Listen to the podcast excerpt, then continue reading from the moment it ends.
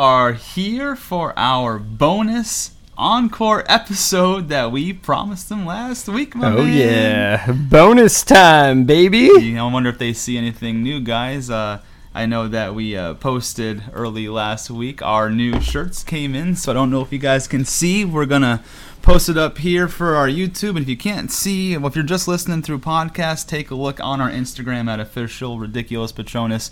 Chase made an awesome post with us in our Yeah, shirts. blogspot.com, Blogspot.com. baby. That's, uh, that's that place, man. I was thinking we were gonna open with a song at first, but it, like, guess who's back? Back again, or We- looks we- like another good job for me. yeah, We did our we did our, we did that song actually in one of the earlier seasons. We did Guess Who's Back Back Again. Did we Yeah, really? we did. Yeah. That, that was that was uh that was a long time ago. It's so sad because you know we've been winding down this whole Game of Thrones Getting arc. towards we're getting that, towards uh, that end. The final time we're gonna tackle it is coming up soon. Before also you know we were talking about. Um, whenever it's not that we're never gonna do this again because you know we're still Yeah, waiting on right. Winds of Winter and we're still waiting on House of Dragons. So well, well but it's it's coming down to where we won't touch this for a long time on Game of Thrones, and it's it's kind of sad because it kind of got us where we are today, man. Yeah, man. If you guys saw uh, that sappy post Josh and I posted last week, it, it's don't worry. We're when Winds of Winter comes out, no telling with George, man. That could be 20 years from now. Jeez, please don't, please don't put that curse on us, man. Especially with the COVID, man. Yeah. Like you figured that'd make it easier for him, ain't going nowhere, right? exactly. We So- kept posting out all the all the Oh, episodes. Yeah, we sure did, man. But um, yeah, that and uh, man, th- what's cool about today's episode? Y'all are gonna get a little preview of House of Dragon. oh, that's right, you did do something there. So, guys, Mhm. um, we have a lot to cover today, so we're gonna jump right in in just a second. I just want to paint the picture again, like I usually do for people who aren't watching on video. You guys see, we've got a couple new additions for this last, uh, this the encore episode, this bonus episode that we're doing from last week that we were talking about. You see, we've got three books here. We've got the Knight in Seven Kingdoms, Fire and Blood, and then the World of Ice and Fire right here up top. So we've added some new things, and the reason why we put these books in here today is because a lot of what Chase is going to tackle today is got to do with like the history and stuff you don't really see or read about in the actual Song of Ice and Fire, right? Yeah. Okay. And what's cool is the reason this relates is because House of Dragon um, is going to be based off uh, Fire and Blood, which Fire and Blood, if you're watching on the YouTube, you can see it, which is right up front here. Um, I'll post a picture of it on our website for those of y'all that are just listening. Um, it's actually George set it out to be a two-part book. A lot of people don't realize that. So I didn't know that. Yeah, Yeah, that's two awesome. parts. So that's something he's working on. No telling when the second part will come out because he's got a lot on his plate, right? But um, it, it's it's really cool. You'll see today how it fits in the timeline. You know, a lot of it uh, is based on you know how the Targaryen house, when it was already founded by Aegon, they broke into the Targaryen uh, Targaryen civil war is really the first part, and then the second part that hasn't been brought out yet in a book that they're trying to do in the full uh, seasons of House of Dragon that they're coming out with will lead up to Robert's Rebellion, and they actually even talked about when doing the show House of Dragon, they're trying to bring back some actors, which I don't know how you'll do because even if you brought back, you know, Nicholas, what, what's his name, Nicholas Waldo, Nicol, uh, Nikolai Waldo or yeah, something. Nicola even know how to Coster. Waldo, yeah, Yeah. like I, I feel like that's like, you know, It's gonna be um, hard to do because that's not like as young as he Gandalf the. Grey when he went back for like the Hobbit and stuff. Like Yeah. it, it's just not right. Like I think you got to just do a brand new cast. Um, but one thing that would be awesome to see if they're putting Robert's Rebellion in it for the second part would be who would be cast as Arthur Dayne. Like Mm-hmm. that would be that would be really cool. That'd be tough shoes to fill right there. It would. I mean, think about it this way too, though. We saw Arthur Dayne fairly recently. I believe it was season six. So season six dropped in what 2017. It's only been three years. Yeah. So the the uh, the actor who played Arthur Dayne probably hasn't aged that much. So he could Right. probably reprise that role. You know, it really depends. But yeah, I think he could probably reprise it. We only saw him for a short amount of time wielding the two swords. Right. But Have to do like some haircuts or something. yeah, yeah, make it like a little different. Yeah. You know, full shave or something, clean right. face. You yeah, know. that'd be good. Makes sense, man. But hey, guys, th- th- we got a lot to cover here today, so we're gonna jump right in with where we're gonna uh, start Yeah. with. Um, Right now, we're going to start with some of the actor changes. I remember I promised you guys, I think in season two of Game of Thrones, when we went back and covered that, I promised that I would tackle every single actor change that we see on screen. And boy, do I've got a full list of that. And then right afterwards, we're going to go into our rankings of the seasons. Which I know it's been a long time since we've ranked things. Yeah, man. So, That's exactly how we started as, as, a, as a podcast. We ranked you know some of the, the best in the Marvel Cinematic Universe and our MCU, favorite yeah. of Star Wars as well in that double part pilot. And testament to you guys, you know, y'all been around with this ride from the beginners, and we love the uh, new listeners too. But we still get compliments on you know the MCU rankings and stuff, and and so mm-hmm. it's nice to kind of have that full circle moment. Now it's something that's taken us since February to tackle. yeah. It really has, man. So without further ado, guys, let's jump on into this. I've got my full list here of all of our actor changes, and what I did is not only did I name the character and like who played them, but I also labeled which seasons you see them in and when it changes, so that way we get a good idea. Now, number one, obviously, this is the one I had to because this is the one Chase and I talk about the most. Is Daario Naharis or Daario Naharis or Daario Naharis, however you want to say it. My boy. Uh, we see him first in season three, and he is he is portrayed by Ed Skrein. From season four on, he's playing he's played by Michiel Huisman. I don't know if I said his name correctly, so uh, but uh, yeah, um, it's either Michiel or Huisman or Hu- Huisman, but that's the His name is him. Daario. yeah, right? Yeah. That's the guy who plays him from season four on. Now we go into the next, probably most uh, talked about one is the Mountain. Now he was actually played by three different actors. In season one, when they had like the tournament of the hand, and he actually had that mini little Clegane Bowl with the Hound, he was played by Conan Stevens. In season two, when Arya was at Harrenhal, he was played by Ian White. And then from season four and on, he was played by Hafthor Julius Bjornsson, which is the one that you know we see at the very end, the, the really massive guy who actually uh, makes his appearance when he fights Oberyn. Um, Tommen Baratheon. Now, this isn't so much that uh, he, he, he was portrayed as, as young Callum Callum Harry Wharry portrayed him in season one and season two.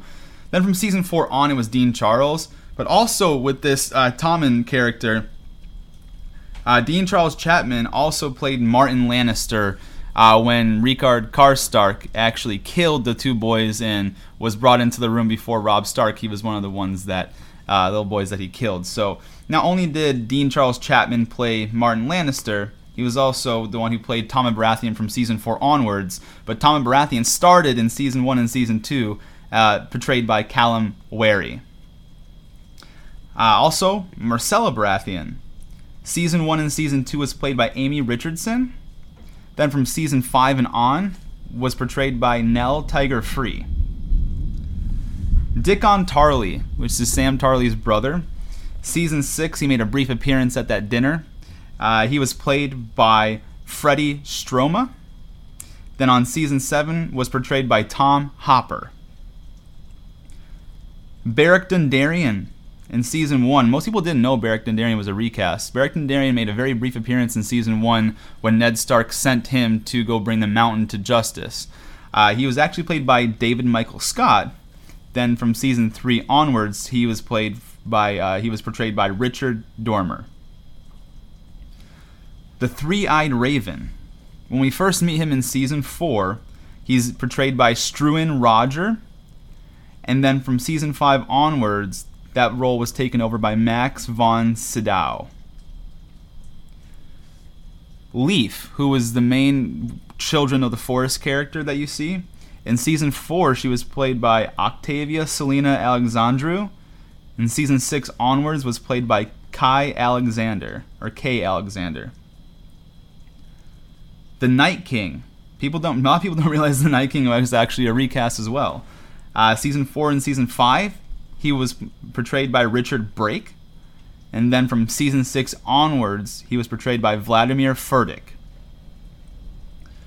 Lothar Frey, which is one of the main Frey children, he was portrayed in, in the Red Wedding season three by Tom Brooke. Then from season six, when they uh, try to retake Riverrun from the Brynden the Blackfish, he's played by Daniel Tuite. Ricard Karstark. This is one that I had. I this was news to me when I was doing my research.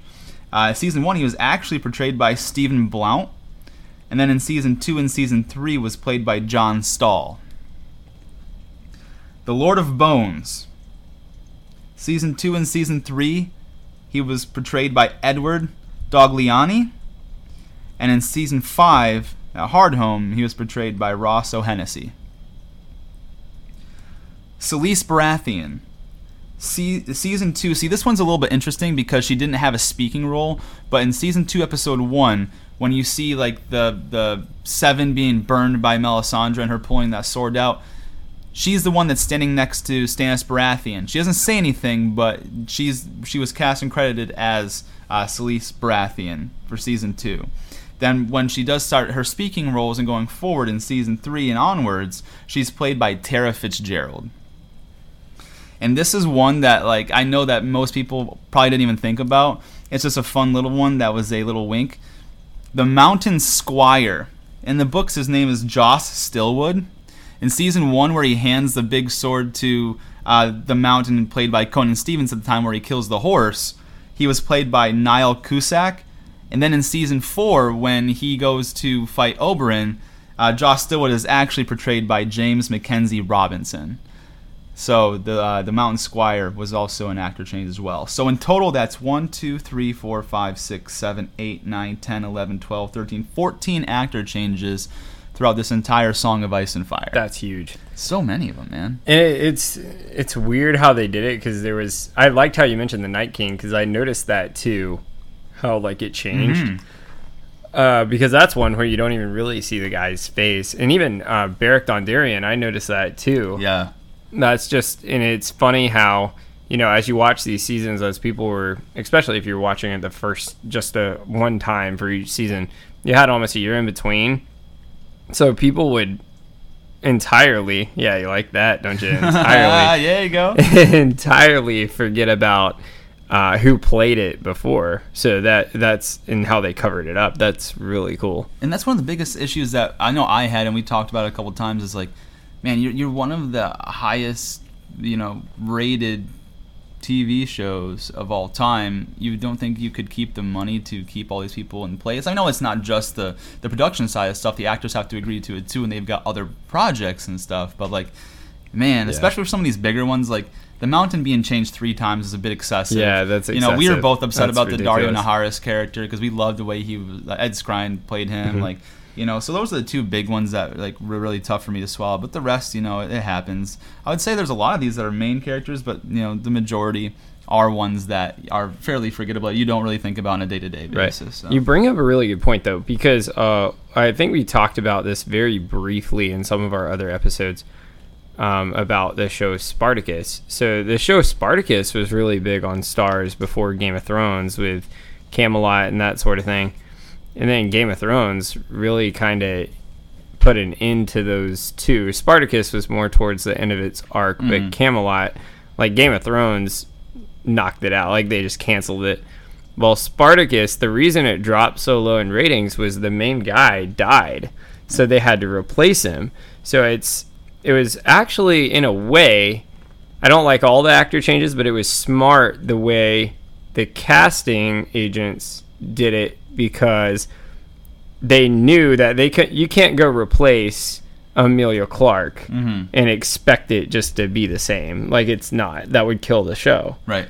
Um, but they were able to replace supporting characters here and there, and, and people, unless you really broke it down like we did, you really wouldn't notice, Right.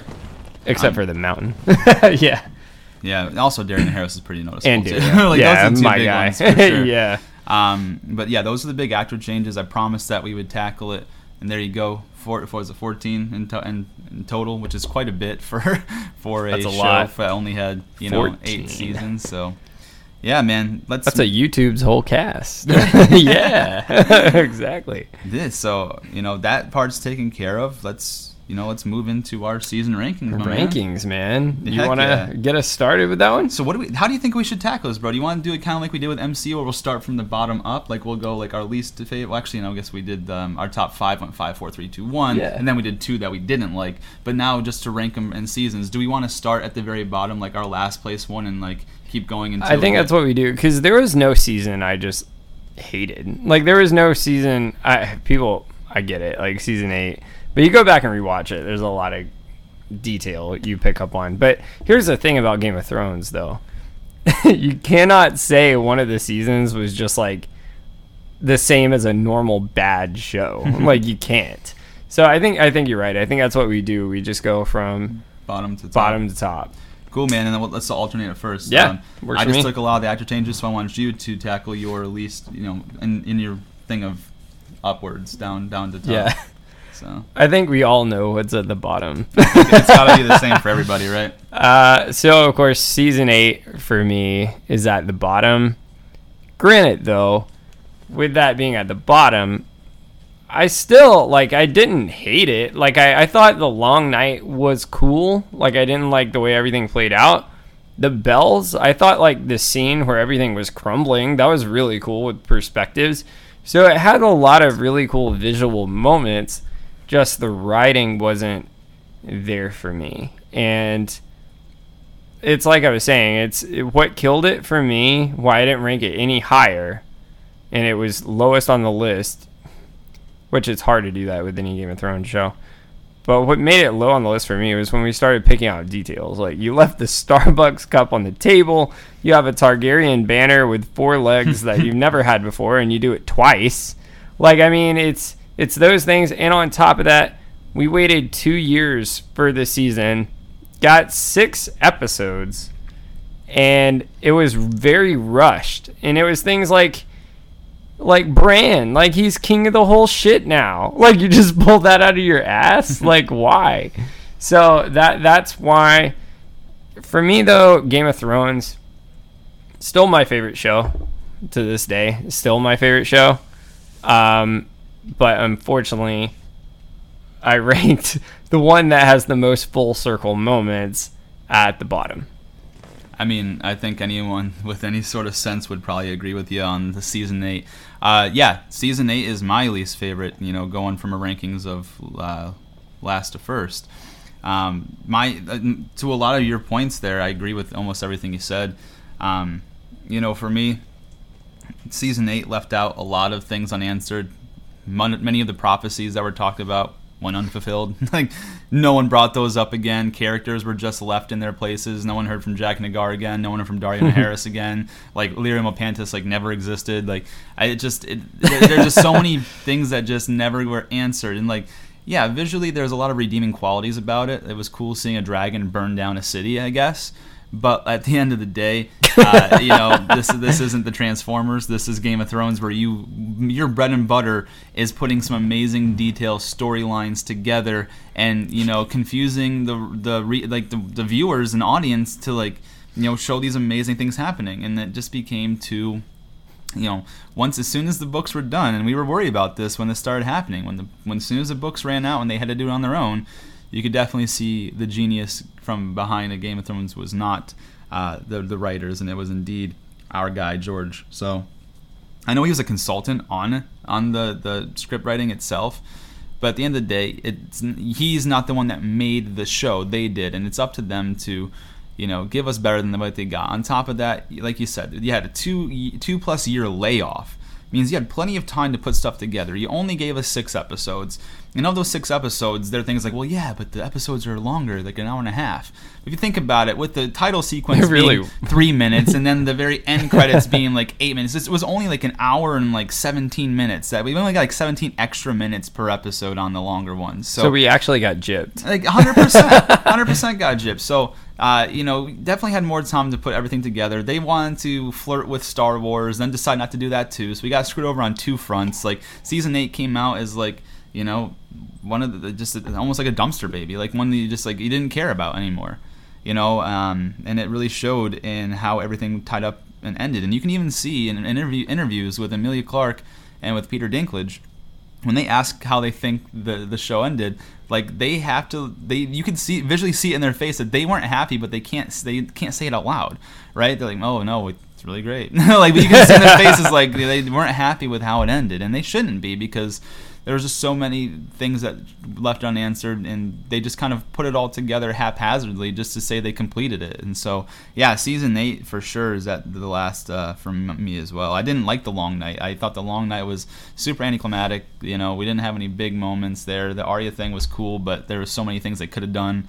You know, we could have had that dire wolves come in. We could have had a bigger dragon battle between Viserion and Rhaegal. We could have had a sword fight between Jon and the Night King. Like, there's just so many things that were just missed, and so yeah, hundred percent. I'm all on board with everything you said. Yeah, And but I gotta say though, I mean, it's still Game of Thrones. Like you go compare this. I don't know. You're making the argument that Burn Notice was better than season eight. I guess. I mean, my brother loves Burn Notice. Burn Notice isn't bad. But my point is, any like bad, actually bad show, like you take a B-rated Netflix film, I'm still gonna pick season eight over a B-rated Netflix film any day. yeah. Josh, I don't know. You might Uh, pick the no. B-rated. Guess, uh, yeah. what was the one Underground with like uh wh- what's his name that plays Deadpool? Ryan Reynolds. Yeah. he came out with like Underground this year. The I didn't, I B-rated Netflix. the I didn't see the underground. Terrible, terrible. Jeez. Anyways, okay. But yeah, Your so turn. I'll take the next one here. Uh, you know, following close behind season eight is season seven for me as my second least favorite of all the Game of Thrones seasons for a lot of the same reasons. Number one, they shorted us on episodes. We only got seven episodes. Um, we had a lot of cool moments from that, like uh, the Spoils of War was probably one of the most memorable uh, scenes throughout the entire series. So we'll give it that. But again, like you have Jon, who was just named King of the North in season six, brought back. Uh, you know, going down to Dragonstone, and you know they he he fights all the way along against her, saying, "No, we're not gonna do this. We're not gonna bend." And then you know they go beyond the wall, and then all of a sudden he's like, "Hey, yeah, you're gonna help us fight? Okay, I'll bend the knee. It's all good." Like, are you kidding me? That uh, you know, and this is kind of where we really find out that who Jon Stark not Jon Stark, Jon Snow is. He's Lyanna Stark and Rhaegar Targaryen's child, which would have been great if that was, you know, taken care of in season eight and wrapped up nicely. but the fact that it wasn't makes season seven even look stu- more stupid because you brought it up with and it never came up again. Really, I mean, all there was was like Really, a slight like- distraction. The fact that you know. Dany has a slight contestant to the throne who doesn't even want it, never pushed for his title or anything. So, what the hell was the point of even bringing it up? You know, and then I, we talk about that stupid instant transmission from Dragonstone to Beyond the Wall. Like those, just like things that, That was happen. like, ridiculous. I just don't The dumbest understand, thing. man. uh, you know, it, it's very, very frustrating. so, season seven had some cool visual moments, but for the most part, again, along with the, the writing and storyline, it lacked substance. It was put together without any sort of thought. You have us, you know, get us built up and excited because you know we see, uh, you know, the ice, the Night King taking out Viserion and then blowing down the wall. That's awesome. That's super memorable. Spoils of War was super memorable. But at the end of the day, like, like almost like what I said before, man, this isn't Transformers. You can't just get away with making big boom scenes and making us happy. No, you guys, your bread and butter was getting us really into like all the depths of the story arc and the characters and following their progressions. And again, season seven just fell completely short. And I stole your word there. I'll take a shot for that. But geez. Oh man, who's the completely guy now, bro, yeah. I'll tell you what. Did we even do a Malice in the Chalice to start out? The f- Dude, this is our bonus This encore our bo- episode, this is our and we haven't encore. even done our Malice. encore. Do, you, want, more? yeah, man. Malice in the Malice in Chalice, Chalice, baby. bro. I don't know how. I missed that. Dilly dilly, That off good, to the pit of misery with you, man. Heck yeah, bro. Fuck yeah, baby. You're a little fuck yeah. yeah. Oh fuck yeah! Motherfucker. but uh, yeah, dude. So that's my second to least favorite. Uh, season seven. What you got on your second to least favorite? You're not gonna like this, cause here's the thing. I get season seven. It was bullshit. They're like, we're gonna go capture one of these things. Like, why the uh, why the fuck? Anyways, because this is what we like. I don't have season seven as my second bottom. Actually, my second bottom, you're probably gonna really disagree with. I just found it. I didn't find it boring like the so the big part of my bottom second to bottom season is Blackwater Bay. Like that's really cool. okay. So you didn't like season two. Season, Season two is your second to last. Yeah, Okay. that's what I was about to tell you. So it's like it, it's cool, and there was a lot of, you know, the battle of five armies, right? Oh, I know we say six sometimes, but The War of Five Kings. War of Five Kings, yeah. War of sorry, I'm confusing the name with the Hobbit or whatever. yeah, War of Five Kings. Um, it was really cool. Like I really liked it, but at the same time, this kind of is that in between moment before things really start to take off. Like you have, it's still like it really picks up towards the end, but the beginning is still kind of slow. Like you have Arya. Remember, she was like on her way to like Harrenhal and all that stuff, and it was good. But like, she's still not at Harrenhal yet. You really don't know who Jaqen H'ghar is at all. Um, and I mean, it just, I just felt like it wasn't that I didn't like it just and then you kept having that moment that's always in the books like sansa's you know being put down by the lannisters and cersei is just like annoying at her best like talking to sansa in the what was that was it the red Keeper? Maegor's Maegor's hold fast right? Maegor's Hold Fast, Maegor's yeah. hold fast yeah. So i mean i didn't think it was bad i just ranked it second to last because I had like a true reason to rate season eight down there, but season two, like honestly, I just really liked all the seasons, and that just happened to be one that was, you know, second to last. That's for you. Okay. I mean, I, I I'll dis- I disagree, and I'll put mine afterwards. But I want you to talk about your third to least favorite now. My third to least favorite, I actually really liked too, but it same thing. Everything was kind of just getting started off. Uh, I ranked season one last because like the big moment was dirty uh, bitch, boy Nedster. bro. So much happened in season one. It's not even funny. It's because I'm not a Stark, man. I'm a full Targaryen, and you know that. And in the books, Dany barely has any parts in the fucking first book. So I basically. Bro, you get introduced to Khal Drogo. The dragons are born. Okay, Like, oh my goodness. Well, but that's kind of a part. it's not your screams I want. It's your life. Oh, Fuck man. yeah, fucking slay. No, it's a. I just. I mean, the, all the seasons of Game of Thrones are so good. It's not like we're ranking anything bad. Just this is as everything kind of like picked up. So that's where I ranked it. Okay. that's. I remember how pretty your hair was when they dragged father to the block. For me, my third to least favorite uh, was ep- was season five. Oh, see, I love that shit. Yeah, see, season five was for fucking me, great. And for me, and you, like, I, it's all about it's all about preference, right? And I just was very, very bored by the sparrows and by the Sons of Harpy. I just didn't care that much. Like for me, like let's name the big things that happen in, in season five, right? Mance Rayder is burned alive. Jaqen H'ghar, you see him at the House of Black and White. Jon kills Janos Slynt. Uh, Barristan Selmy dies. Jorah gets grayscale. Sansa gets abused and raped by Ramsay. High Sparrow arrests Cersei. We see Lancel Lannister again. Dany and Tyrion meet for the first time. We have that awesome moment at Hardhome, which I'll give that. Hardhome was badass. And then, you know, Dany rides a dragon for the first time, and, you know, Grey Worm, Like- like, Barristan Selmy goes down in like a blaze of glory, man. It was epic. it was okay. I, I like I said, like that's just my, my third least favorite season.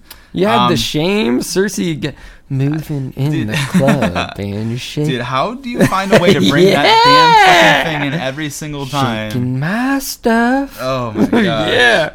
So I don't know, man. I just I that season did not capture me. Anytime the Sons of the Harpy on the screen, there's sparrows on the screen. I was like, dude, I just can't wait until this is over. Like, it, like not even in like a I'm excited way. I'm like, dude, this is boring me. I'm sick of it. It's, it's super political. I was just super bored by it. Like, I don't know. So season five took my third to least favorite. So right now I am at eight seven five, and you're at eight two one. I'm at 821. That's Okay. where I'm at. So let me go ahead and take my next one. Now, my fourth to least favorite, or I should say my mid- my middle, like because this is the middle, right? There's eight seasons, so the one in the middle, fourth place for me, is season two, and I'll tell you why. I liked season two a lot, but not enough to overtake some of the better seasons. Let's think. Let's talk about all the big things that happen in season two. Theon overtakes Winterfell, the biggest betrayal to Robb Stark. That's a big moment. He kills Rodrik Cassel, like the person who like trained them there as like a his battle. Uh, he we got the Shadow Baby that kills Renly Baratheon. That was cool because Like- Dirty Davos fucked him over. That's why. Dude, like, I mean, that dirty old even- man. he didn't want to do it. He just had to follow like Stannis' instructions. You could see it. He hated to do it. Then He loved it on the inside. then we get uh, you know Catelyn releases Jaime. Jaime Lannister gets released. You know, in fucking season two. Uh, Arya gets captured and taken to Harrenhal, and that's where we meet Jaqen H'ghar, and she gets the three deaths. And we got to st- start to see a little bit more about what that is in total. We see Tywin Lannister, uh, you know, getting frustrated at being continuously beaten by Robb Stark, who's 15 years old in all the battles, and Arya's like his cupbearer, and she's underneath his nose as Arya Stark, and he doesn't even know it. He's the smartest guy, and doesn't even realize he's got one of the most important Starks right underneath his nose.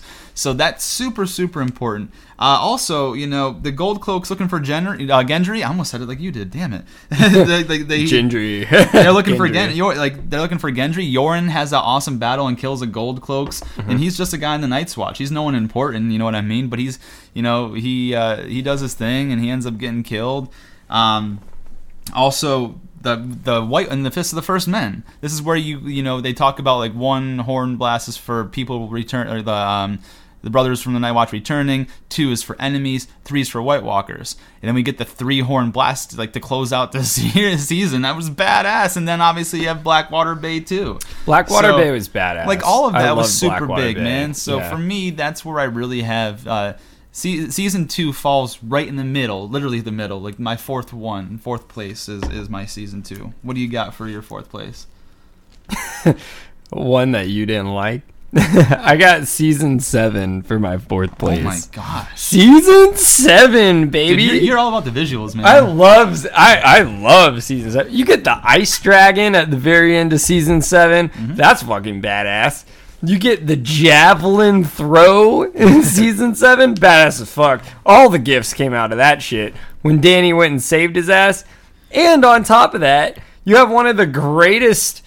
I always call it the train scene. it's the wagon thing. The spoils of war when Drogon's coming down and just lights the fuck out of the Lannisters. That shit was epic. I don't give a fuck if the writing was bad. it was like it was like that Transformers Dark of the Moon, man. Like Dark of the Moon, like the storyline was complete garbage. Take a shot. I'm working on it. Fuck yeah. Slay. And dude, like I'm working on I, it. am working on it. I got working on the uh. entirely thing, all this shit. Anyways, right. But you cannot say those scenes weren't sick. They When Da- were. Dany rode over the water, and you could see the air reflect off the lake as she rode over it with the Dothraki. Which the Dothraki standing on the horses that wasn't in the books because Benioff wanted to make them like masters of war. I thought that was cool as shit. And then they're just blowing shit up. I felt like I was watching Top Gun in the theater for the first time. I love that shit. I thought it was great. The only part I hated was the whole stupid let's go grab some shit. But even that shit, beyond the lake, when they got there, they start kicking some ass. They're taking some names. They take that bitch hostage. oh, it was so good. It was so good. I could watch that shit all day. If I could go back and watch an episode over and over and just not care, like if I saw someone that's never seen anything of Game of Thrones and they were going to only watch one episode, I would just be like, just go watch Beyond the Lake. it's great. it's awesome. They won't know anything about it, so it'll be fantastic to them. like I said, like dude, when, when I was talking about like season seven, I agree there were some really memorable moments and like on screen stuff, but like, like yay, that's not what Game of Thrones is about. Like, baby, it was yeah, like badass. I just I don't I we needed more from storylines and character progression, and all we got were a lot of cool visuals. I don't know, but. I, like I said, like we just we we like different things of certain stuff. So, Yeah. give me your third place at this point in time. You mean Fourth, fourth? place. My apologies. Fourth place because I gave you my. Yeah, you're right. My fault. You ready for this one? Yeah. My fourth place.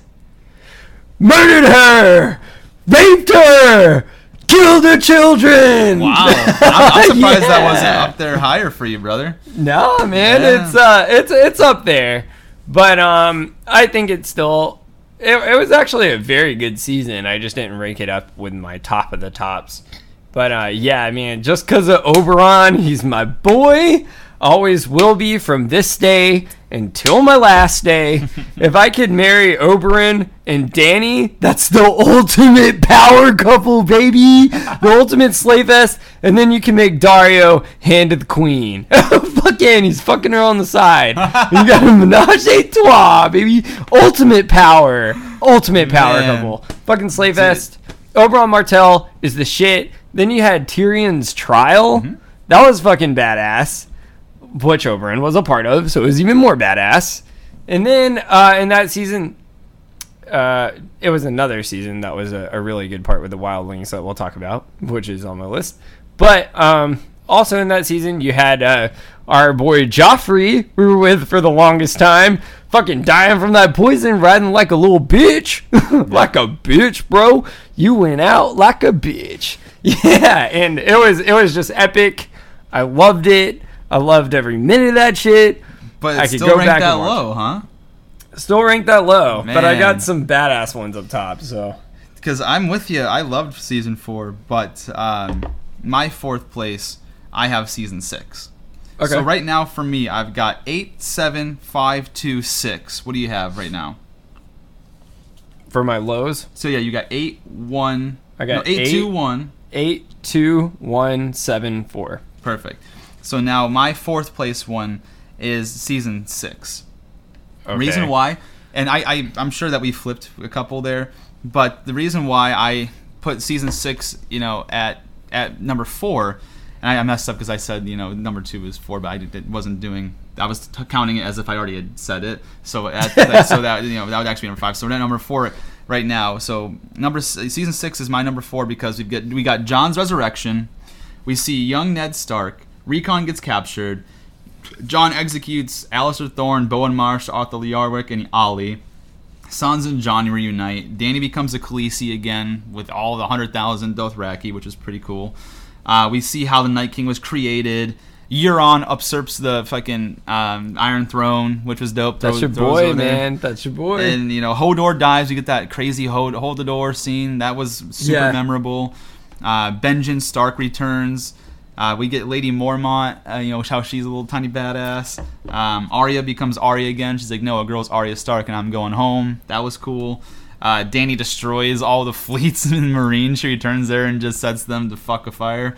And then we get that. That was your favorite thing. Like the beggar queen you are. There it is. Yeah. I was hoping you're gonna say that, man Beggar queen. and then after that, you know, we get like the Rickon run. He dies running a straight line. Do the Uh, Rickon run. right? Again, we get the battle of the bastards. Ramsay dies. Arya kills Walder Frey and all the Freys. Jon becomes king of the North. We find out who Jon's mom is. Dany sails for Westeros. That was awesome. Like that's a lot of great big things that happen in season six.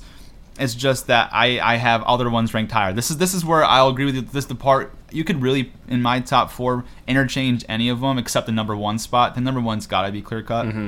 But let's say like two, three, and four, you can interchange them. I won't be mad about it. But this is my own personal opinions. So I loved a lot of things that happened in season six, but I do have um, a couple ranked ahead of it. So what do you got? Quick question: Which was the season? Wasn't it season four when Ramsay comes out with the knives? I love that part. That part, and in season four, the reason I This is turning it- into a lovely evening. This is turning into a lovely evening.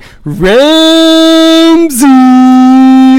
And you had the champion. Horses are dumber than men. that was season four. Yeah. That was badass. But next is one you didn't like too much. Season five, baby. Oh, man, that's your Fuck that's your yeah. third. That was my third. Wow. That's my third, and I've always loved season five. It actually dropped when I, because I actually originally ranked season five number one when I loved it so much before I went back and rewatched the seasons, uh, like we did this year. Because here's the thing, I didn't love so much, of course, the, uh, you know, I guess the separation between the crown and the high scepter. Um, you High know, Sparrow, yeah. The high sparrow, Yeah. high sparrow. Um, like I didn't love that so much, but I get it because uh, there's something we'll talk about a little bit today that actually happens a lot in history. Uh, it even happens, you know, you got stuff with separation of church and state nowadays, so it made sense. I could see where they were going with it. But what I did love was fucking Sons of Harpies, fucking Daario coming in there, fucking khalasar decapitating their heads. Dany hops on Drogon for the first time. He comes and saves her, bleeding at the mouth, eating their ass. And fucking, oh yeah, fucking slay time, baby, slay time. Also, by the way, season four was also uh, they may eat you even if I don't. That was badass as fuck too. Anyways, but season five, man, uh, remember Daario goes protect your queen when they're all coming from like the Coliseum. Yeah. that was badass. You had Sir Barristan Selmy, old as fuck, but still a badass. Must agree, old as fuck though, old as fuck. Uh, he went down in a blaze of glory.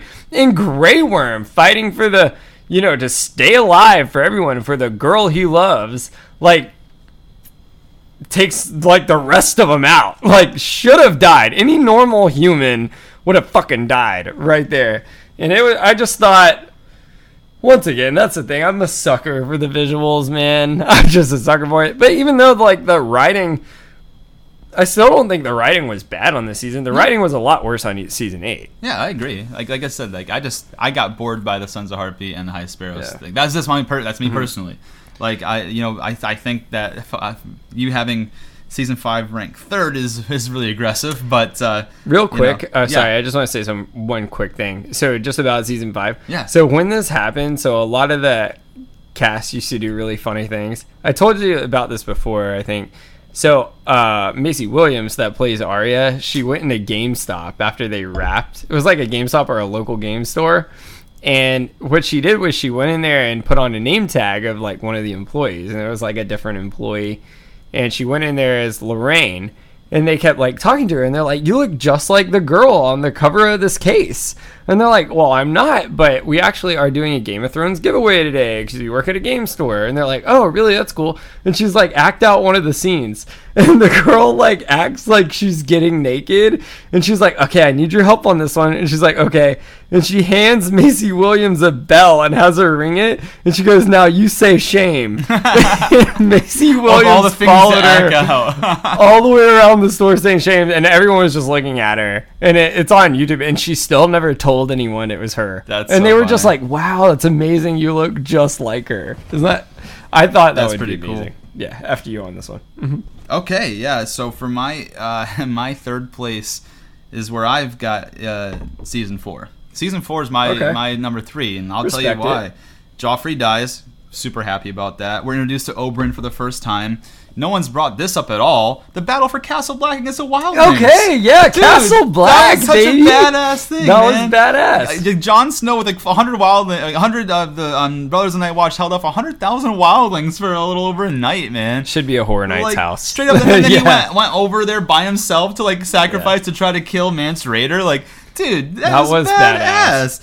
Then That we- was badass. You know, fucking uh, Ygritte dies. You know, her Jon Yeah, Snow's first love. Like yeah. she dies. You know, and you know nothing, Jon Snow. Uh, Baelish helps Sansa escape after she's been trying to get out of King's Landing forever. That was a big moment. Brienne fights the Hound. Are you Mm-hmm. Okay, kidding yeah, me? Brienne fought the Hound. to Tyrion's trial, like you were saying before. Tywin Lannister dies, only the most powerful man in Yeah, Westeros. yeah. Uh, dude, we- such a big season. We had like the fucking the the uh, Craster's baby with the Night King touched him. Turned, I know it never came to anything. Fuck them till they're dead. But dude, Yeah. exactly. Then we had the fucking um, Oberyn versus the Mountain, like, like for the, the trial by combat. So many big things happen in season four, Remember bro. the sword went through Karl? Like Yes. Jon shoved the sword through his head. Uh, and they tried to rape uh, Meera. Yeah, Remember? That's God, there was when so many great says, moments. I, I, uh, "I see your body fall in snow, like if snow falls on top of you." Yeah. that could have been like allusion to Jon Snow coming. Like, dude, I, just season four was amazing, and the fact that you have it ranked so low, I was surprised because number one, Oberyn's your boy. At number two, just so many big things happen. But yeah, it was because season five, man. I'm just a sucker for five, season dude. five, baby. So- it's all about them harpies. Yeah. so that's my third place is uh, season four. What do you got for number two, my man? Number two, I got season six. Because of the beggar queen you are. dirty- you dirty fuck. Season six. You dirty fuck. The moment Dany, you know, remember she was like, you know, we will crucify the masters, we will leave their cities in the yeah, dirt. Yeah. It was amazing. She comes back when the cannons are, or the catapults are throwing everything off in Astapor. And, you know, she tells them, we're here to discuss your surrender, not mine. And I love the line, thank you for the armada. Our queen does love ships. yeah. It was, uh, that was great. You know, season six, I love the part of the House of Black and White with Arya, and remember the waif comes after her, and then she was blind at the beginning, and now and then she, you know, realizes who she is. A girl is Arya Stark. A girl is not no one anymore. And she stands up for herself and takes down the waif. And the waif even had that moment with the twist, and she was bleeding out in front of everybody. It was just so good. Like there were so many good things. Jon comes back to life. Like there were so many good things about season six. There's no I could no way I could rank it below two because even the writing was phenomenal. Like the writing was great about season six. I didn't have any That's crazy. any man. problems with the writing. I have season six as my number four. You have it as your number two. My number two, and you know, just you know, I just gotta really preface this with how disrespectful Chase is putting season one in, in seventh place. Season one is the second best season of Game of Thrones, and I'm gonna tell you why. Number one, we get introduced to the main protagonists and antagonists.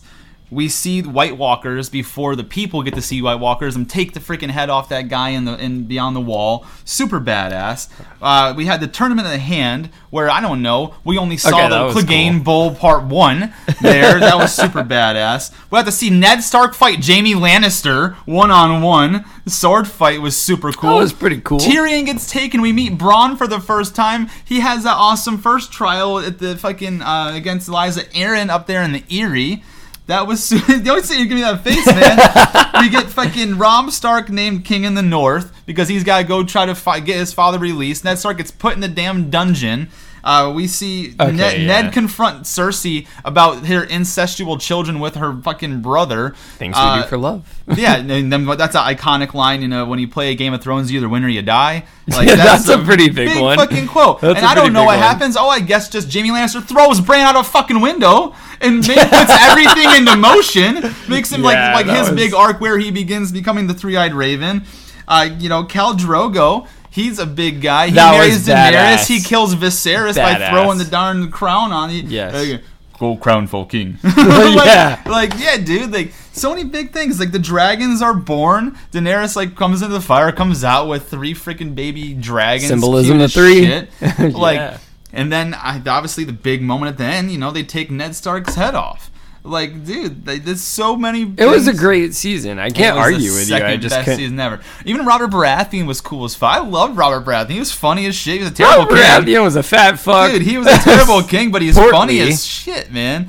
Like he, oh, dude, there were just so many good things. You get to see what kind of a snake. He was a fat both, fuck by Both actually in season one, both these guys were snakes. Petyr Baelish and Varys. They were both little dirties. 'Cause remember, Varys was in the dungeon with Illyrio Mopatis, like fucking plotting some usurper shit, and then you had Baelish like, "I told you not to trust me." Varys like, are you wasn't near me? as bad as Baelish. Dude, are you, he was worse. He was trying to get Baelish a was- foreign, no, a foreign uh-uh, dignitary. oh, hell a nah. foreign, and talking season one, he was gonna trying to get a foreign Varys was dignitary. never as bad as Baelish. Baelish was trash. I would throw the great debate card right now, but I don't know that we have the time. Dude, I'll Uh. tell you right now, man, they were both big ass snakes. But the funny thing is, is they both hate each other now.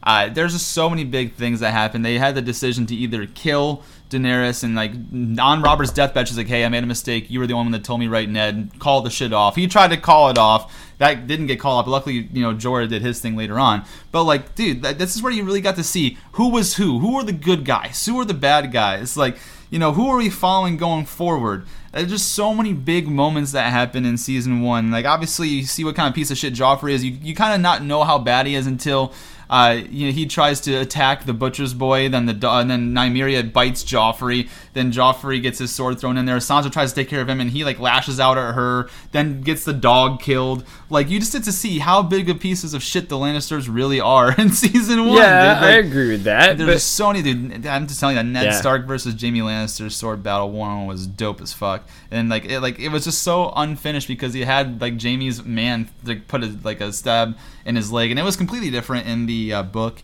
Uh, you know, in the book they were on horses, and they like Ned fell from the horse, and that's how he broke his leg. But either way, in in what we're doing on screen here, there's no way I could put season one any lower than number two in my spot. man, I still can't believe you think Varys is worse than Petyr Baelish. That's I said in season one, not overall. oh, okay. I thought you meant overall. No, no, That no, no, no, no, no. In season, one I thought you meant overall. Okay, no, that no. saves it. Because I literally, like he he's the master whispers to a king, and he's trying to usurp him underneath his the dungeons and the like the fucking underneath Gotcha. keep. Brought the foreign guy there, like dude, that's like Okay, that's like me okay, bringing yeah. in like fucking Kim Jong Un and being like, I love Yeah. I love our president though. I agree with like that. you know what Okay, I yeah. mean, dude? Like I agree with that. I was about to Uh, give you a no. Uh, was it um, Stephen A. Smith? That's ass a nine, ass a ten, ass a twelve. yeah, right. Yeah. No, I, like I said, I'm talking about just season one alone. The Varys, I, I believe, was just as big of a, as a snake then, and then he started realizing In once season because one, yeah. because Robert died, then he's like, okay, Varys, like, okay, maybe I can help shape the next king, and then he started becoming, you know, better and better, as I would say. But I agree with that. Season one. Yeah. so now we have both think, you know, the only thing that's left is both our number one spots. I don't think that This is just like the MCU, man. For mm-hmm. some reason, we both always wind up on top. because I think we always both like the, the the episodes that either shock us or like, dude, the good guys are getting fucked up. Like, Yeah. Empire Strikes Back, Infinity War. It's Like, so dude, true. That's our that's our that's our Dude, thing, That's bro. our thing, man. Malice in the chalice, Yeah, baby. let's Malice in the chalice. Mm. Hundred percent. Need a little little dilly up in here. Need some more? Yeah, give me some of that dilly. Alright. Some of that fucking dilly up in my drink. Alright. yeah. That, sound- Um, that sounded bad, bro. I don't like how that sounded. But uh, this is the one, man. You know nothing, Jon Snow. Dude, give You him got some vows. I want you to break them. give, give him why you think it's number one. I'll give him why I think it's number one, and we'll see which ones overlap and which ones we both thought of, if the other one didn't. I got season three as number one, baby. As if any of you are Game of Thrones fans and you don't rank season three near the top, then you You're not haven't really been fan. paying attention. yeah, That was good. Yeah. That was Um, season three. So of course I'm a huge Targaryen, as you know. Targaryen, Stark, Daenerys, Robb. Uh, here's the thing: is this is when Dany really gets her power in the season. Like when the Unsullied, she takes the whip and commands the Unsullied. That's a huge moment. Even going back to season six when it's referenced, uh, they say, and the dragons that you stole from Kraznys mo Nakloz will be slaughtered. and you'll return like the beggar queen you are. No, she took that shit and said a dragon is not a slave. and had this entire intellectual. Oh, you like I didn't say completely there, baby. You can try now. Anyways, uh, had this intellectual plan, and I just thought it was so genius the way she did it.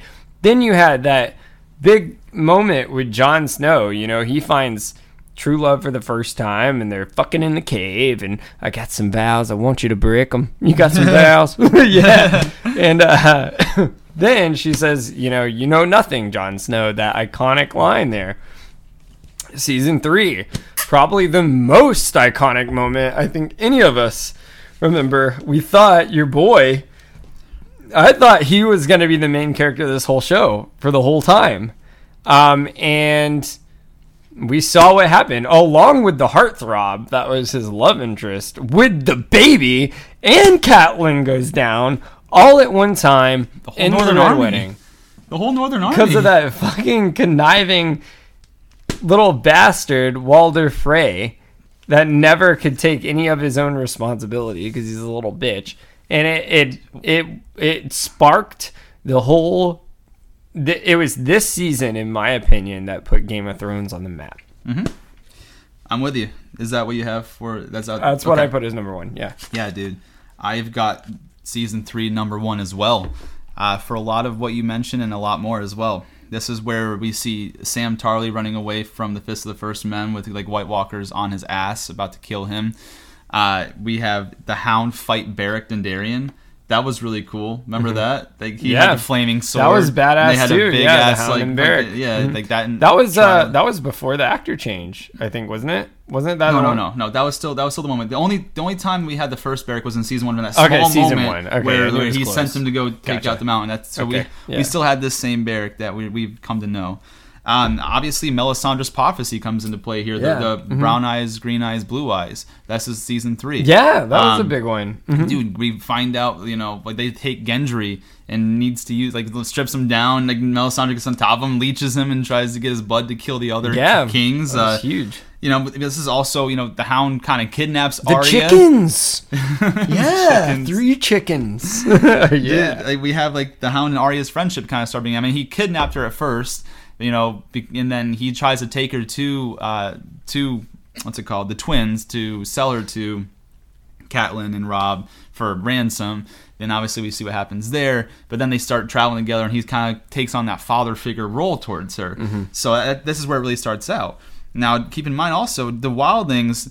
Jon Snow is the captain of the Wildlings, and he climbs the wall with them. Yeah. he climbs the wall with them, and this is like where they've got to fight. He kills that one eagle guy, the guy who can warg the eagles. Yeah, Um, that's when he got the scar. Yeah, and, and then yeah. like, but then the crazy part is like, not even like 50 feet away was Bran and Meera and them in Mm-hmm. the damn tower with Hodor. Like, you have that big moment there where everything could have went went to shit or go. You know, it was really crazy. Um, Tyrion and Sansa get married in season three. Uh, that it was a sham wedding, but you have like Tyrion like talk shit to to Joffrey, and Yeah. Tywin has to jump in like, ah, wait, Neil! He's like, he's drunk, he's drunk. but, Actually, uh, Neil was season four. Yeah, Yeah. that was when he was drunk. Yeah, that's right. then uh, it's like to your point as well. Uh, Daenerys gets the Unsullied. Uh, remember, this was a big important part. Jaime Lannister loses his hand. Locke takes Jaime No, Lannister's yeah, hand. that's a huge part. Dude, absolutely. And then obviously uh, Theon, he gets mutilated. He gets his parts removed by Ramsay in season three. Like, Oh, is- yeah, that's right. Season three has everything that He you goes in want and in, a season. Oh yeah. Yeah, and he doesn't even get to freaking finish or anything, poor guy. And then, then obviously we have at the very end the red wedding. Your part, like there, where we're like, hey, this guy, he's on his revenge tour. We're gonna follow him. This would be like if you guys ever read the books Eragon. Eragon's uncle Garrow dies. Not to, you know, if we do this later on. Sorry for like the little quick uh, thing there, but Uncle Garrow dies and Eragon goes on his, on his revenge tour to fight and kill the king. Right? That would be like you know Eragon dying halfway through his journey. Like what the fuck? This is the main character, motherfucker. Are you kidding me? So yes, Yeah. uh, you know Robb Stark dying was super unexpected. Uh, you know he made a lot of mistakes. He should have never killed Rickard Karstark because then he wouldn't have needed the phrase in the first place. So that he should have never maybe never married Talisa until after everything was done either. That there was a lot of things that could have been done that Robb did wrong. But either way, you know he was in it for all the right reasons. He's like, you guys, you know, I'm here. I don't even want to be king. I just want to get vengeance from my father's death. No one else has given it to me. And then he, he halfway through his journey, just ends abruptly, and he's no longer the main guy. And you don't expect it. It's it hurts you in the heart when you see them all die and then like they slit Catelyn so on top of it. So the mom, this is the firstborn son, his wife and his baby, and all the Northmen are now you know all on the and that revenge tour it gets ended quickly. like the coronavirus canceled a lot of stuff in the real Yeah, world. man. Well, the Red Wedding canceled the, the Robb Stark revenge tour real quick. Yeah, so that's for sure. to It to was wrap epic. up our season rankings, I'm gonna go through the the listing once more to give you guys it all in one order. I've got season eight last, season seven second to last, season five third to last, season two fourth to last. I've got season six in fourth place, season four in third, season one and two, and season three in first place. So eight, seven, five, two, six, four, one, three. What do you got, brother? I got uh, season eight and last. I like the bells and the long night, but otherwise it needs some help. Uh, season two, I have second to last, so in seventh, but I did like the Battle of Blackwater. season one, I have third to last, ranked sixth, but it's pretty badass. Got it. Can't lie, it's badass. uh, season five, or sorry, season seven, I have ranked. Uh, that's one, two, three, four. So fourth to last, so ranked fifth. Uh, season seven is ranked fifth. because Beyond the Link was the Tits McGee. it was badass. Um, and season four, I have ranked fourth, ironically, uh, because you know murdered her, raped her, killed her children. And then season five, I have ranked third because of that badass badass moment, protect your queen. And uh, season six, ranked number two because of the Faceless Men, Battle of the Bastards, Daenerys and Astapor. Uh, season three, uh, ranked one because of course you know you know nothing. Jon Snow, the Red Wedding, Daenerys gets unsullied, and I forgot to mention, of course, Daario Naharis drops heads all over the floor. Yeah. yeah. The original So it was uh it was So go through it one time and just a row. It goes. yeah, uh season 8 ranked last in 8th, season 2 in 7th, season 1 in 6th, season 7 in 5th, season 4 in 4th, season 5 in 3rd, season 6 in 2nd and 1st, still season 3. Cool. Awesome. That is our season rankings with some reasons on it. And I know the next thing that we're looking to jump into, you're going to give them a little bit of the Game of Thrones history, right? Yeah, and what's uh, this is gonna be cool. Yeah. this is good stuff. I know you guys haven't gotten to hear a lot of history in a while, and I know that's what uh, uh you know, we get a lot of cool reviews on that, just because that's one of the small things that sets us apart. Where you know you don't necessarily get that on the show or in the direct line of books. Um, so what's cool here is especially if you've been tuning into our episodes in this arc where you've heard some of the history here and there, this is going to all put it in one timeline. So this is going to make sense for you. So you've heard the cool stories about say the Blackfyre Rebellion or the Field of Fire or remember we talked about Temmo when he threw his braid down because he was one of the legendary khals. All that is going to be in order now, um, and you're going to understand why they were trying to make Blood Moon and why it got canceled. Um, this is all going to make sense in order. So we'll just kind of dive into it. So Yeah, man. Hit him with the history, bro. yeah, so starting in the beginning, this is actually everyone always thinks Aegon's conquest is the beginning. It was not the beginning. I'm sorry. the beginning is actually the Dawn Age. So this is actually what they were trying to make Blood Moon after, um, which is why it really didn't kick up because they didn't know what they were going to do around it. It actually could have been really cool as I started diving into this thing, but you'll see why in just a bit. So the Dawn Age is right when the giants and the men uh, actually made a peace agreement and started ruling together with the children of the forest.